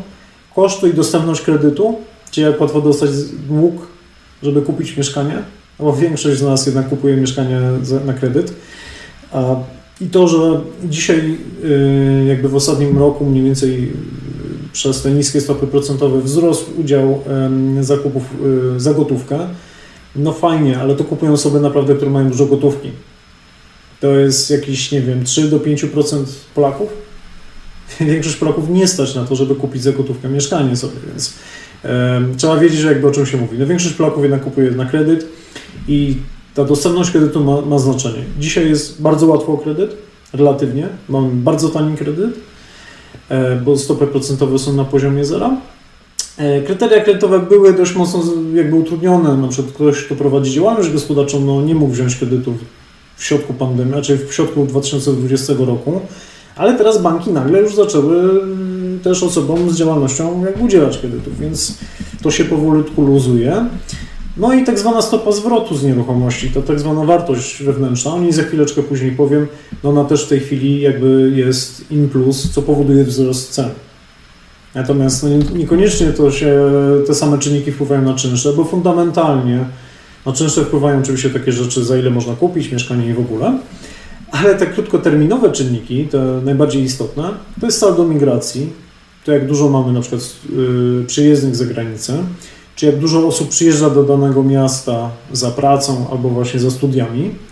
Na dzisiaj raczej pandemia powoduje, że studentów nie ma, a osoby przyjeżdżające z mniejszych miejscowości do dużych miast, żeby zacząć pracę, na przykład pierwszy krok często to jest gastronomia, to nie przyjeżdżają, bo tej pracy nie ma. E, co powoduje też, że na przykład rośnie podaż ofert najmu, rośnie konkurencja na rynku najmu i powoduje to na przykład spadek czynszów. I to są właśnie te sytuacje, które miały, miały miejsce dzisiaj. E, Okej. Okay. Bardzo skomplikowany wykres, ale już tłumaczę o co chodzi. E, na tym wykresie, gdzie było kiedyś PKB i inflacja, czyli ta zielona linia to jest PKB, czerwona to jest inflacja, czyli PKB rosło, malało, rosło i teraz znowu maleje. E, tam, gdzie były stopy procentowe spadające, nałożyłem takie jeszcze dwa czynniki, czyli cena mieszkań i produkcja, czyli to, jak dużo się produkuje mieszkań i to, jak rosną ceny. I zauważcie, że znowu, jak weszliśmy do Unii Europejskiej w 2004, ale wiedzieliśmy już w trzecim i drugim roku, że wejdziemy do Unii, pojawiły się też fundusze unijne i polska gospodarka zaczęła się rozwijać. Zobaczcie, że produkcja mieszkań z, z jakiegoś dołka spadkowego, bo to jest dynamika, zaczęła rosnąć. I rosła praktycznie do kryzysu w 2007 roku.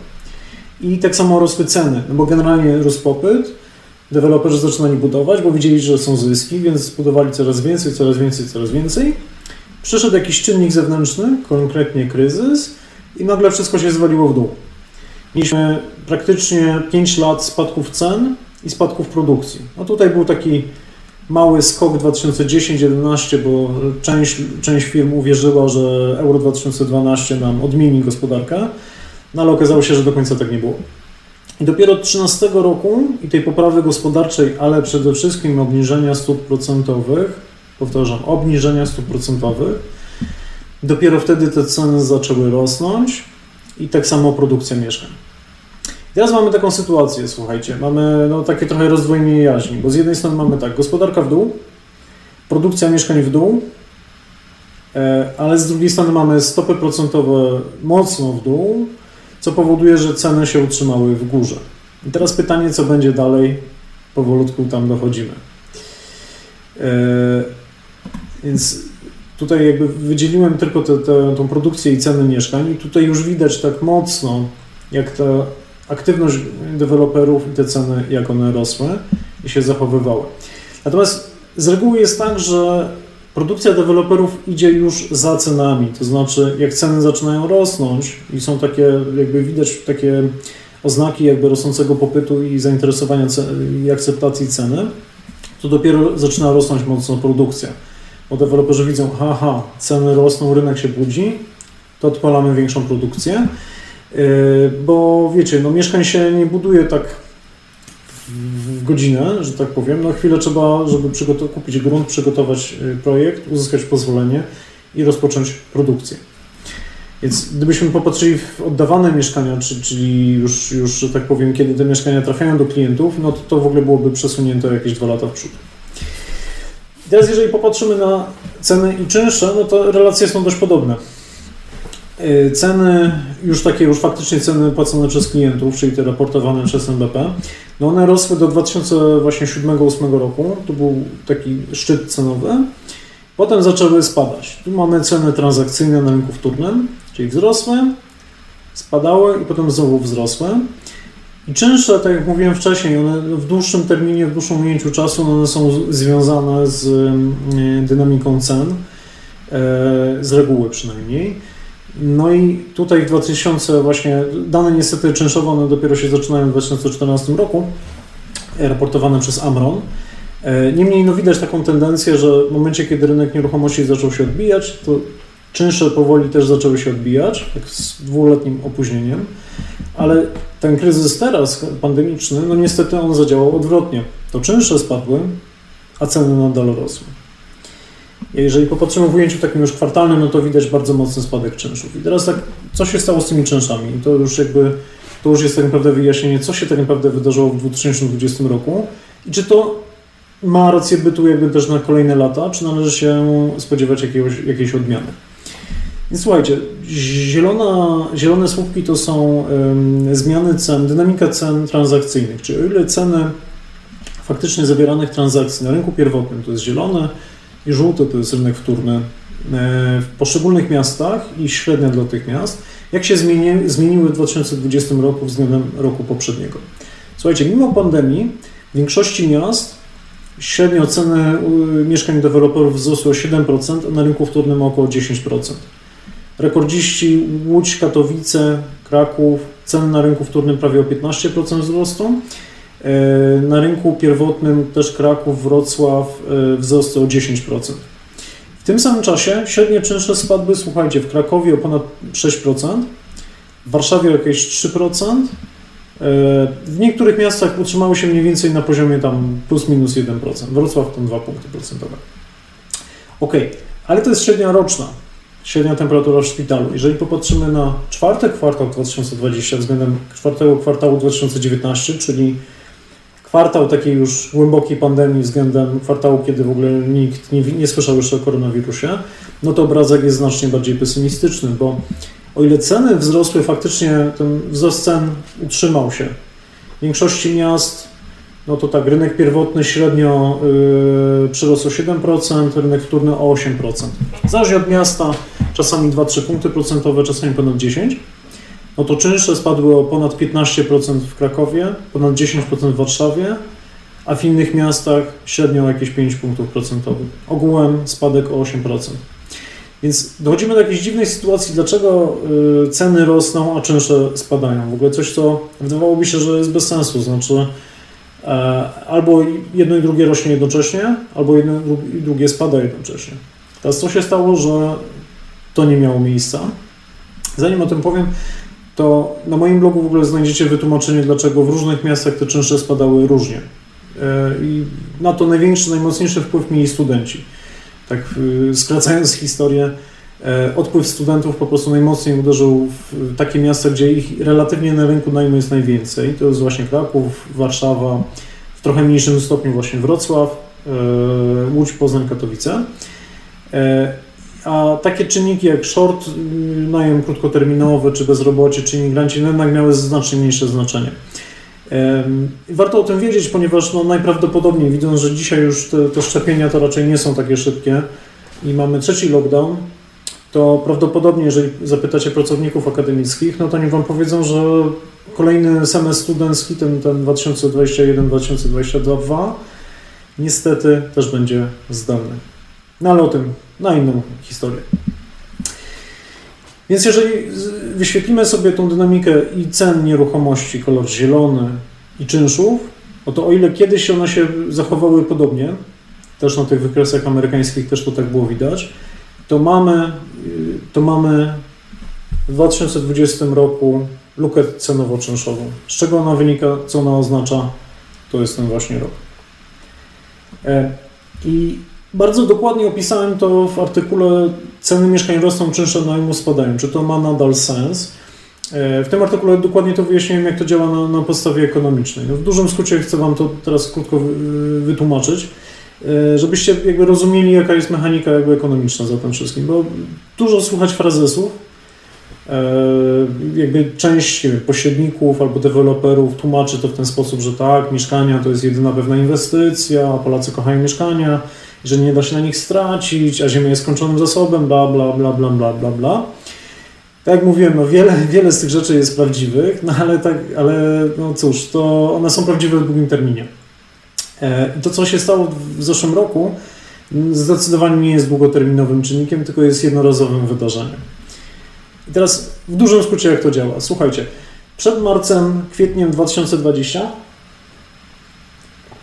kawalerka w Warszawie kosztowała mniej więcej 300 tysięcy złotych, tak sobie upraszczam. I e, ją moż, tę wartość można wyliczyć z takiego wzoru do wyceny spółek. Nie będę go teraz tłumaczył, znajdziecie go w artykule, ale w dużym skrócie e, z takiej przeciętnej kawalerki można było uzyskać jakieś no, pi razy drzwi 1500 zł, a tak zwany koszt kapitału, czyli mm, jakby to powiedzieć, oczekiwana stopa zwrotu inwestorów która się składa z takiej, można powiedzieć, tego, co można dostać na depozycie. To jest w tamtym czasie mniej więcej przed, przed pandemią to było około 2 punktów procentowych i tak zwanej premii za ryzyko, czyli tego, że ok, inwestujemy dużą kasę w jakieś nieruchomości, musimy się tym zajmować, no tak, chcemy być wynagrodzeni trochę bardziej niż na lokacie za taką inwestycję. A to w takim, przed pandemią to było około 6%. Z takiej wyliczanki wychodzi nam wartość mieszkania około 300 tysięcy złotych. Co się stało później? Przyszła pandemia, dochody z najmu mieszkań spadły jakieś 15%. To były te spadki czynszów, ale jednocześnie ta nasza oczekiwana stopa zwrotu spadła o 1,5 punktu procentowego, bo praktycznie na lokacie już nic nie zarabiamy. Czyli koszt kapitału czy oczekiwany zwrot z mieszkań spadł do 4,5% mniej więcej, czyli o 25%. W efekcie, jeżeli no, powiedzmy, trudne, trudne wzory późno w piątek, ale jeżeli prześledzicie to na moim artykule, to yy, zrozumiecie, że w tym czasie yy, jakby racjonalnie myślący inwestor stwierdził, że takie mieszkanie dla niego jest warte znacznie więcej, mianowicie o 13%. Ta tak zwana wartość wewnętrzna mieszkania, o której mówiłem wcześniej, ona wzrosła. Bo wprawdzie z mieszkania zarabiamy mniej, ale nasze oczekiwania co do naszego zarobku są jeszcze niższe przez te niskie zerowe stopy procentowe. I teraz jest pytanie, czy to jest możliwe, że słuchajcie, w ciągu kwartału czy dwóch przez jedną decyzję Rady Polityki Pieniężnej nagle z niczego i na zawsze mieszkania stały się bardziej wartościowe? Czy nagle z dnia na dzień koszty wybudowania tych mieszkań wzrosły? Czy fundamentalnie coś się zmieniło w wartości tych mieszkań, w gruncie, który, na których one stoją? Czy cegłach, stali, oknach i tak dalej, z których są zbudowane. Nie. Nic się nie zmieniło. A wręcz można powiedzieć, przypuszczalnie koszty wybudowania tych yy, mieszkań stały się tań, niższe, bo pewnie trochę łatwiej dla pracowników. To jak to, że tak powiem, w jaki sposób jest to możliwe, że wartość mieszkań, a więc i te ceny, które widzimy, że wzrosły, one wzrosły. Stopa procentowa. I yy, co chcę przez to powiedzieć? Nie dajcie sobie wmówić, że warto teraz więcej zapłacić za te mieszkania. Okej, okay. przy dzisiejszych stopach procentowych być może. Być może to się opłaca z tego wzoru, z takiej, nie wiem, chłodnej kalkulacji, że na lokacie nie zarabiam, na tym mieszkaniu no, będę zarabiał mniej, ale zawsze. No więc może zapłacę, zaakceptuję nawet tą wyższą cenę. No nie. Dlaczego? Bo tak naprawdę akceptując coś takiego, yy, no po prostu przepłacacie. Te 40 tysięcy złotych najprawdopodobniej wy już ich nie odzyskacie w czynszach, a wręcz na pewno ich nie odzyskacie. A tak jak mówiłem wcześniej, te stopy procentowe, no one wiecznie na poziomie zera nie będą. I tak naprawdę to, co nastąpiło, jakby, no to jest tłumaczone przez rynki finansowe. Eee, znowu nie, nie chcę wchodzić w duże, duże szczegóły, ale w dużym skrócie każda im bardziej ryzykowna e, inwestycja powinna przynosić wyższy, wyższą stopę zwrotu. Natomiast jeżeli te najbezpieczniejsze inwestycje, czyli właśnie lokaty, obligacje skarbowe, nagle tanieją, spadają stopy procentowe, to też oczekiwania właśnie zysku wobec tych innych aktywów nam yy, maleją. To jest tak zwany yield compression i to jest coś, co nastąpiło generalnie na, na wszystkich różnych rynkach yy, aktywów, właśnie w akcjach, bitcoinach i tak dalej. Ale jeżeli poczytacie dość dużo pracy finansowej, to się dowiecie po prostu, że to wiecznie nie będzie trwało. To po prostu jest trochę taki bal na Titanicu. Ok. Omówiliśmy, co było w 2020, z czym tak naprawdę dzisiaj yy, zaczynamy ten rok. I pojawia się to pytanie, na które chciałem odpowiedzieć na początku tej, tej audycji, tego webinaru, czyli gdzie jesteśmy z rynkiem nieruchomości w pierwszym kwartale 2021 roku. Ok. Przegadaliśmy, co się stało na polskim rynku w zeszłym roku. Był szok, ale ceny nie spadły, a wręcz wzrosły. Dlaczego? Bo sprzedający na rynku wtórnym z reguły no, nie mieli potrzeby sprzedaży, bo mówili, ok, co ja zrobię z gotówką? E, no, przy zerowych stopach procentowych to nie miało sensu. Więc popyt też właśnie ze względu na te niskie stopy procentowe rósł. E, rosła aktywność deweloperska, bo rosły ceny, więc deweloperzy się coraz mocniej bili o y, nowe projekty czy kamienice i akceptowali coraz bardziej wykręcone ceny, czyli, że tak powiem, pompowali troszeczkę taki balonik. Ale w tle, coś czego nie widać, rosły zapasy niesprzedanych mieszkań. E, I w międzyczasie spadła siła nabywcza kupujących. I tak naprawdę te dwa elementy, których tak naprawdę nie widać na co dzień, teraz Wam je pokażę. To jest taki wykres, który pokazuje jak dużo mieszkań jest niesprzedanych, jest wybudowanych, ale niesprzedanych, leży na półce u deweloperów. I zobaczcie, że od 2013 roku, czyli od tego momentu, kiedy zaczęły rosnąć ceny kiedy, że tak powiem, zaczęło się robić coraz lepiej, gospodarka leciała do góry, to ta, ten zapas niesprzedanych mieszkań spadał, spadał, spadał, spadał, spadał, spadał, spadał. Skąd się wziął ten zapas mieszkań? Ano przez kryzys. Bo mieliśmy kryzys, spadek y, aktywności gospodarczej, przejściowo zwiększone stopy procentowe. No i właśnie się zbudował ten nawis, spadły ceny. I zobaczcie, mieliśmy dobrze, dobrze, dobrze, dobrze, dobrze, dobrze, dobrze, dobrze. Tu mieliśmy czwarty kwartał super 2019 i początek 2020 i pandemia. Bach. Zaczęło to rosnąć. Pierwszy raz od 7 lat zaczęła rosnąć liczba niesprzedanych mieszkań, czyli magazyn. E, zaraz przejdziemy dalej. Jednocześnie y, po raz praktycznie od dwóch lat zaczęła spadać tak zwana siła nabywcza kupujących. Co to jest ta siła nabywcza? To jest liczba metrów kwadratowych, które możemy kupić za średnie wynagrodzenie. I zobaczcie, że ta siła nabywcza nam praktycznie yy, od tego kryzysu 2008 roku, kiedy ceny zaczęły spadać, pamiętacie, był kryzys, ceny nieruchomości zaczęły spadać, a wynagrodzenia powolutku się pieły do góry. Nastąpiła ta, ta, korekta, czyli z drogich cen przed kryzysem ceny się stały tanie i powolutku rosły, rosły, rosły, rosły. I ta siła nabywcza zatrzymała, ten wzrost zatrzymał się mniej więcej w 2017-2018 roku, zależnie na którym rynku. I zaczęła powoli spadać i ona spada do dziś. Tu są oczywiście jakieś krótkoterminowe korekty, ale generalnie jest na spadku, czyli wracamy powolutku do tego, co było kiedyś. I teraz mamy dwie rzeczy, których nie widać, bo te stopy zwrotu z mieszkań spadły, ale akcept, inwestorzy akceptują, bo, bo na rynku, na lokacie nie dostaną praktycznie nic.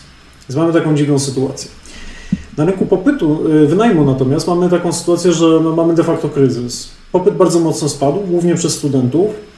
Jednocześnie mocno wzrosła podaż, bo najem krótkoterminowy przeszedł na długi termin i na rynek weszła w 2020 roku rekordowa liczba nowych mieszkań. Najwięcej od czasów Gierka. Czyli nagle mamy spadek popytu, dużo właścicieli mieszkań szuka najemców, tych najemców nie ma, bo siedzą po domach u rodziców, a jednocześnie coraz ogromna ilość mieszkań wchodzi na, na rynek, bo została zamówiona dawno temu, w 2018-2019 roku, kiedy nikt nie wiedział, że będzie jakiś koronawirus. I jeszcze przez kolejny rok co najmniej będą dalej wchodziły na ten rynek. Mocno wzrosły pustostany, mocno wzrosła konkurencja, w efekcie mamy bardzo mocny spadek czynszów, i dochody mieszkań spadły o 10 do 20%. No słuchajcie, no naturalnym jest to, że przykładowo na giełdzie, jeżeli, albo nie, poza giełdą, przychodzi do Was znajomy i mówi, że chce Wam sprzedać restaurację i chce za to cenę X, Wy jej nie kupicie, on następnie przyjdzie do Was za rok i powie, hej, może kupisz tą restaurację, wprawdzie ona zarabia 10 albo 20% mniej niż w zeszłym roku, ale ja poproszę 20% wyższą cenę. No trochę jest to bez sensu. Nie, nie myślicie? Niemniej na, na rynku mieszkań dokładnie ta sytuacja nastąpiła w roku 2020. To co mamy dzisiaj w marcu 2021, czyli już tak w soczewce tu i teraz dzisiaj, no to powiedziałbym, że jest jeszcze gorzej. Znaczy ten, ta sytuacja, można powiedzieć, napompowania z rynku jest trochę bardziej jeszcze widoczna. To znaczy tak, po stronie obrotu, flippingu, deweloperki, rynku deweloperskiego czy cen, mamy taką sytuację, że tak, mieliśmy bardzo dobry rok 2020 dla deweloperów. Bardzo dobry dlatego, że bardzo wysokie były ceny i y, dzięki tym wysokim cenom deweloperzy osiągnęli bardzo wysokie zyski. Na przykład y, Dom Development bodajże wypłaci rekordową dywidendę w tym roku. E, więc jakby na tle tych wysokich cen liczni deweloperzy zapowiadają wzrost produkcji. Murapol zapowiada dwukrotny wzrost Banku Ziemi i rekordową sprzedaż. Murapol jest jednym z największych deweloperów w Polsce. E, Echo Investments, Dom Development też mają dokładnie tego typu e, zapowiedzi. Co więcej, kilka, w tym pierwszym kwartale już nastąpiło kilka dużych przejęć na rynku deweloperskim, mianowicie Budimex Nieruchomości e, jest przejmowany oraz Archicom. Co to znaczy? To znaczy po pierwsze, że ktoś, kto ma działalność deweloperską, chyba dochodzi do wniosku, że warto z niej uciekać, sprzedać ją. E, a co więcej, ktoś, kto kupuje taką działalność, myśli, kurczę, kupię, żeby jeszcze więcej budować, żeby jeszcze więcej zarabiać. Cofnijmy się do tych cykli, jak, się, jak myślą inwestorzy, jak myślą rynki. To chyba jest właśnie taki moment, że hmm, coś chyba nie gra. I co więcej, jeżeli poczytacie w prasie, statystyki z portali internetowych, e, takich z ogłoszeniami, no to one często właśnie dają takie raporty co miesiąc o cenach ofertowych. Są pierwsze sygnały tego, że stabilizują się, a nawet zaczynają spadać ceny ofertowe, czyli powolutku ktoś zaczyna wyprzedawać mocniej mieszkania, a na rynku wynajmu niestety sytuacja znowu jest jeszcze gorsza niż, niż była w 2020 roku, bo nie dość, że mamy podwyższone poziomy pustostanów i, i dość mocną presję na spadek czynszów, czyli to, co mieliśmy w zeszłym roku, to mm, pojawiły się jakby takie dwa mocne trendy. Jeden trend to znaczy hotele, ponieważ co i rusz jakby mamy te lockdowny i obostrzenia. Hotele zaczęły e, taki dość aktywny wynajem pokoi w systemie długoterminowym, czyli już przestają się bawić działalność hotelową, wynajmują pokoje na po prostu rok, czy tam kilka miesięcy, rok i dłużej czyli znowu zasilają podaż i jednocześnie teraz w 2020 i 2021 roku, y, w 2021 roku zwłaszcza, coraz więcej inwestycji takich dedykowanych pod wynajem segmentu PRS będzie trafiało na rynek. Pojawia się coraz więcej też nowych podmiotów, które wchodzą na ten rynek. Czyli mimo, że jest kiepsko na rynku najmu, ta podaż rośnie i co więcej, nie wiadomo, czy studenci wrócą w semestrze zimowym jakby już na studia stacjonarne, co było tym najmocniejszym czynnikiem jakby wpływającym na spadek czynszów. Najprawdopodobniej, biorąc pod uwagę, co się dzieje z, ze szczepieniami i trzecią falą pandemii, prawdopodobnie, prawdopodobnie nie będzie po prostu tego stacjonarnego semestru. Czyli cóż, będzie kolejny kiepski rok dla wynajmu. Dużej aktywności turystycznej, biznesowej w 2021 roku pewnie też jest to mało prawdopodobne, bo jeszcze nie będziemy wszyscy zaszczepieni. E, no i taką nadzieją tak naprawdę na to, żeby dobrze wynajmować na tym rynku w takiej dużej skali są praktycznie imigranci. No ale tutaj znowu się pojawia pytanie, co będzie z bezrobociem. Czyli cóż, no, obrazek jest taki, że ok, był dobry rok 2020, więc deweloperzy cisną dalej, produkują więcej, co może się skończyć tym, że będzie uderzenie w ścianę, a jednocześnie na rynku wynajmu ewidentnie nie będzie lepiej. E, no i to, to zainteresowanie jakby kupowaniem mieszkań pod wynajem, no niestety może ucierpieć w tym roku mocniej, bo w zeszłym roku jakby trochę ratunkiem były te niskie stopy procentowe, no ale w tym roku już ich się bardziej obniżyć nie da. Mamy rekordową inflację, więc nie ma szans, że będą obniżone. No więc słuchajcie, y, to tyle jakby mojej opinii. Na co moim zdaniem Wy powinniście zwracać uwagę 2021 roku, obserwując rynek nieruchomości, szeroką gospodarkę, czyli w jaki sposób samodzielnie w ogóle robić tego typu analizy. Po pierwsze, pamiętać o tym, czego nas uczy Warren Buffett. Bądź ostrożny, kiedy inni są chciwi, bądź chciwy, kiedy inni są ostrożni. Dzisiaj, tak jak patrzę, deweloperzy bardzo są chciwi. No to jest dla mnie taki sygnał, że coś jest nie tak. Wynajem jest bardzo duża ostrożność. To znaczy, no dzisiaj ostrożność w tym względzie, że no kurczę, mało kto będzie inwestował, kupował mieszkania na wynajem, trudno jest wynajmować. Więc przykładowo w takiej sytuacji raczej bym był ostrożny, jeżeli chodzi o de rynek deweloperski. Nie kupowałbym na przykład akcji deweloperskich. Oczywiście to nie jest moja rada finansowa, nie jestem doradcą finansowym, inwestycyjnym.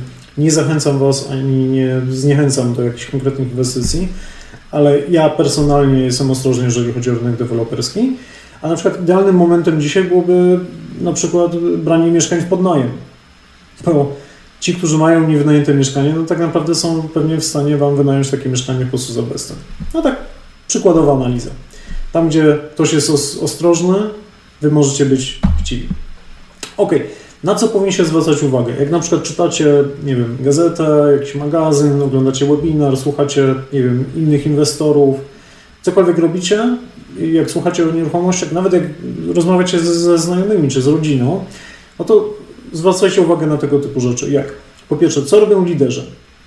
Dzisiaj na przykład widać, że z jednej strony tacy liderzy, czy jacyś pionierzy inwestycyjni, ja widzę osobiście takich, kilku takich ciekawych inwestorów, którzy w ogóle porzucają rynek nieruchomości i teraz się przenoszą do branży fotowoltaiki. Być może to są tacy pionierzy, którzy właśnie zwęszyli, ok, czas uciekać. Obserwujcie, co robią deweloperzy, jak się zachowują. Czy budują na półkę, znaczy mówią, ok, my wybudujemy dwa razy więcej mieszkań w tym roku, bo, bo tak, czy jednak się zachowują w ten sposób, że robią to ostrożnie i dopasowują do, do, do rynku. Mam wrażenie, że dzisiaj budują na półkę. Obserwujcie, co robią fliperzy. Czy na rynku flippingu nagle jest wysyp kolejnych szukających zysków, no bo na lokacie nie zarabiają, więc szukają gdzie indziej, no to może będziemy flipować. I jak oni się zachowują? Czy kupują mieszkania jak leci, czy robią to ostrożnie? E, obserwujcie, co się dzieje na rynku najmu. No, możecie obserwować na przykład, ile jest ogłoszeń w Waszym mieście na OLX-ie, czy Otodomie, czy na jakimkolwiek innym portalu. I jeżeli ta liczba na przykład systematycznie rośnie, znaczy, że sytuacja się pogarsza. Jeżeli maleje, no to być może się poprawia. Tak samo czynsze najmu, obserwujcie, czy one rosną, czy maleją. E, bądźcie jakby na bieżąco z tym, co się dzieje jakby na rynku akademickim ze studentami. Czy semestr zimowy będzie stacjonarny, czy zdalny, tak naprawdę zadecyduje o tym, w którą stronę pójdzie ten rynek nieruchomości. No i wprawdzie można mówić, no tak, ale ja to chcę kupić mieszkanie dla siebie, konsumenckie, to co mnie tam interesują studenci. No mimo wszystko to ma znaczenie, no bo y, mieszkania dla studentów są często duże mieszkania, gdzie jest kilka pokoi. E, jeżeli one nie będą wynajęte studentom, to trafią na zwykły rynek wynajmu albo na sprzedaż. I one mimo wszystko prędzej czy później wpłyną też na ceny waszych mieszkań. tych, które chcecie kupić czy sprzedać. Więc no nie można powiedzieć, że, że studenci to nie ma znaczenia.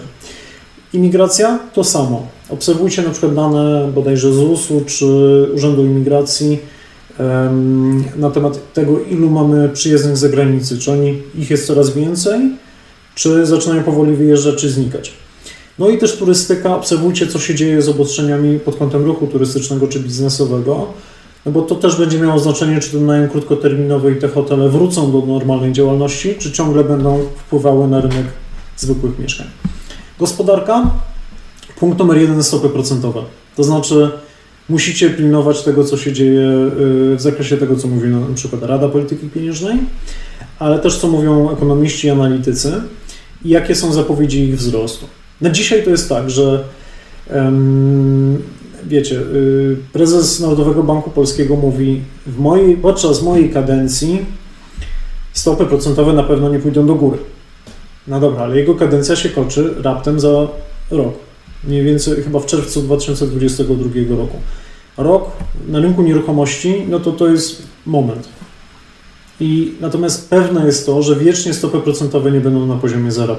Więc jeżeli dzisiaj, czy nie wiem, za miesiąc, za kwartał przesłanki wzrostu stóp procentowych, wysoka inflacja, nie wiem, zmiana prezesa tego Narodowego Banku Polskiego, zmiana jego wypowiedzi, wzrost stóp procentowych w innych krajach będzie następował, no to będziecie mieli przesłanki, że pewnie też w Polsce pójdą do góry. No i wtedy już na pewno ten rynek będzie hamował. Obserwujcie też, co się dzieje na rynkach y, finansowych, to co się dzieje na przykład na giełdzie, czy na bitcoinie, czy na innych powiedzmy aktywach bo jakby z tego źródła widać dwie rzeczy. Pierwszą rzecz widać to, że e, po pierwsze giełda bardzo szybko reaguje, więc jeżeli zacznie się jakiś kryzys, to na giełdzie zobaczycie to po prostu od razu. I jeżeli giełda bardzo jakby systematycznie będzie jechała w dół, no to prawdopodobnie mamy duży problem. I też czy widać pazerność.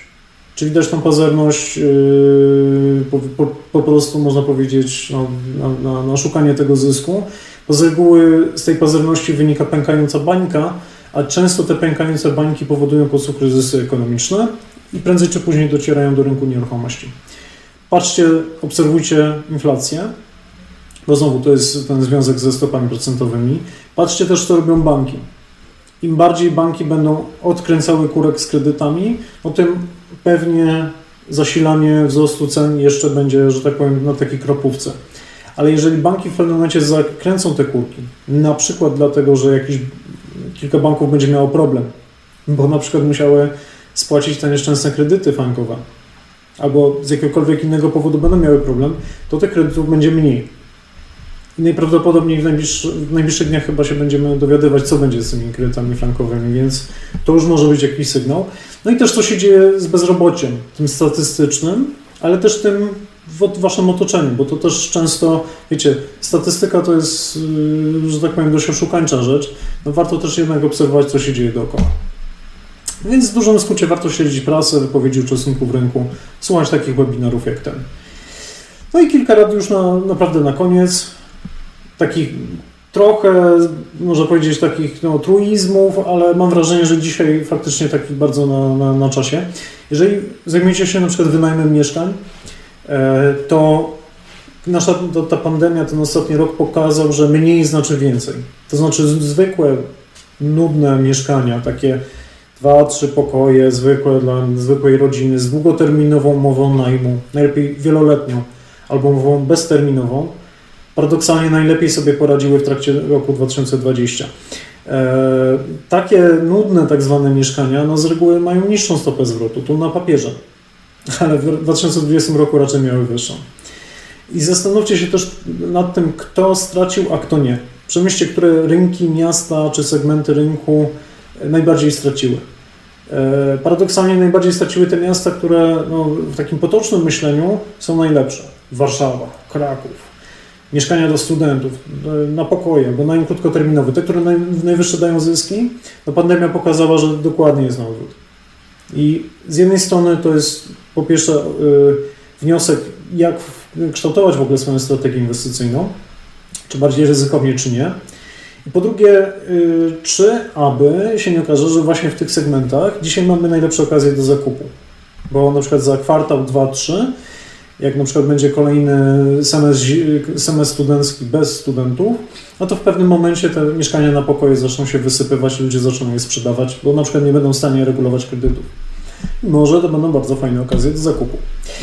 Jeżeli flipujecie albo robicie projekty deweloperskie, moim zdaniem dzisiaj powinniście być jeszcze bardziej ostrożni z ryzykownymi inwestorami, inwestycjami. Znaczy powinniście albo robić je bardzo szybko, w takim, w takim tempie, żeby nie, dopro, jakby nie narażać się na ryzyko tego, że wpadniecie już w tą fazę spadku rynku, albo powinniście mieć bardzo duży margines ryzyka. To znaczy Wasza inwestycja powinna się bronić, nawet jeżeli ceny sprzedaży będą niższe o jakieś 10-20%. Jeżeli nie, nie macie jednego albo drugiego, no to w ogóle nie powinniście się zabierać za takie projekty. I po trzecie, powinniście być, moim zdaniem, bardzo ostrożni z finansowaniem. Po pierwsze, bądźcie bardzo ostrożni z kredytami w tym momencie, bo yy, dzisiaj jest wrażenie, że kredyty są tanie.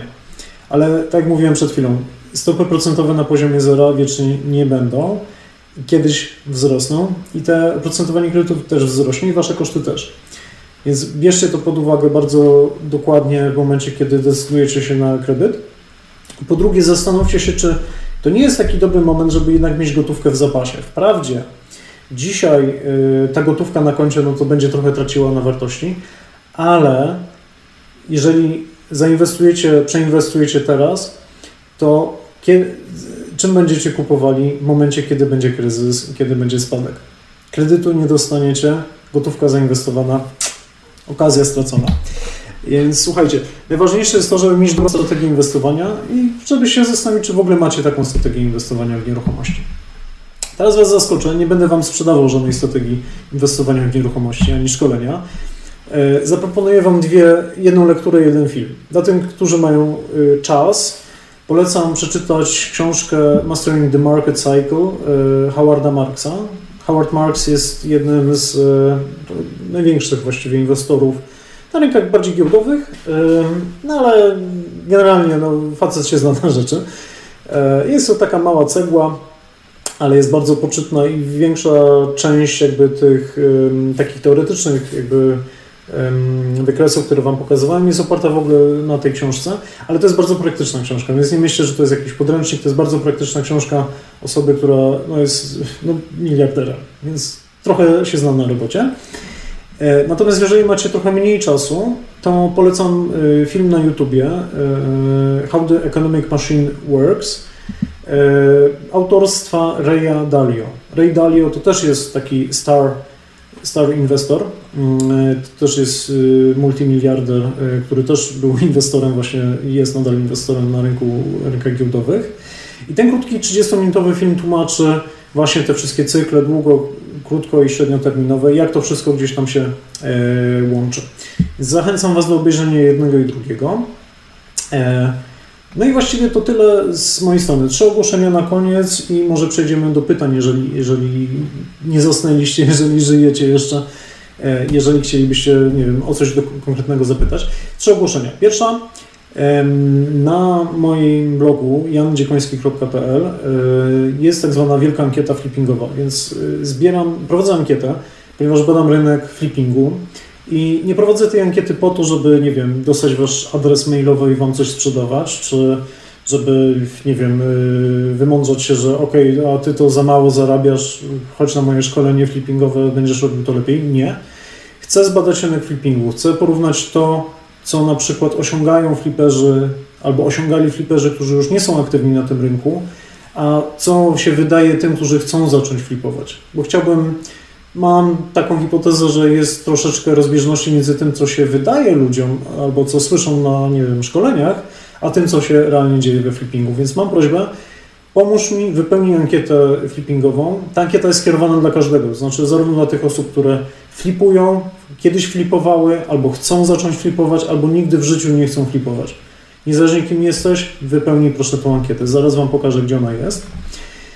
Druga prośba a właściwie ogłoszenie. Jeżeli chciałbyś mieć dokładną listę, albo chciałabyś mieć dokładną listę y, danych, źródeł danych, wiedzy, raportów o rynku nieruchomości, nie tylko, to jeżeli się zapiszesz na mój newsletter, który znajdziecie też na, na mojej stronie, dostaniecie taką listę źródeł danych o rynku za darmo i tak naprawdę już po wszy czasu już ją będziecie mieli, bo ona jest, jest i będzie aktualizowana.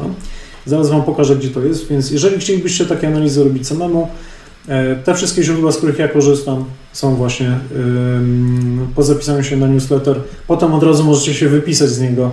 Obiecuję nie spamować, ale tam to znajdziecie.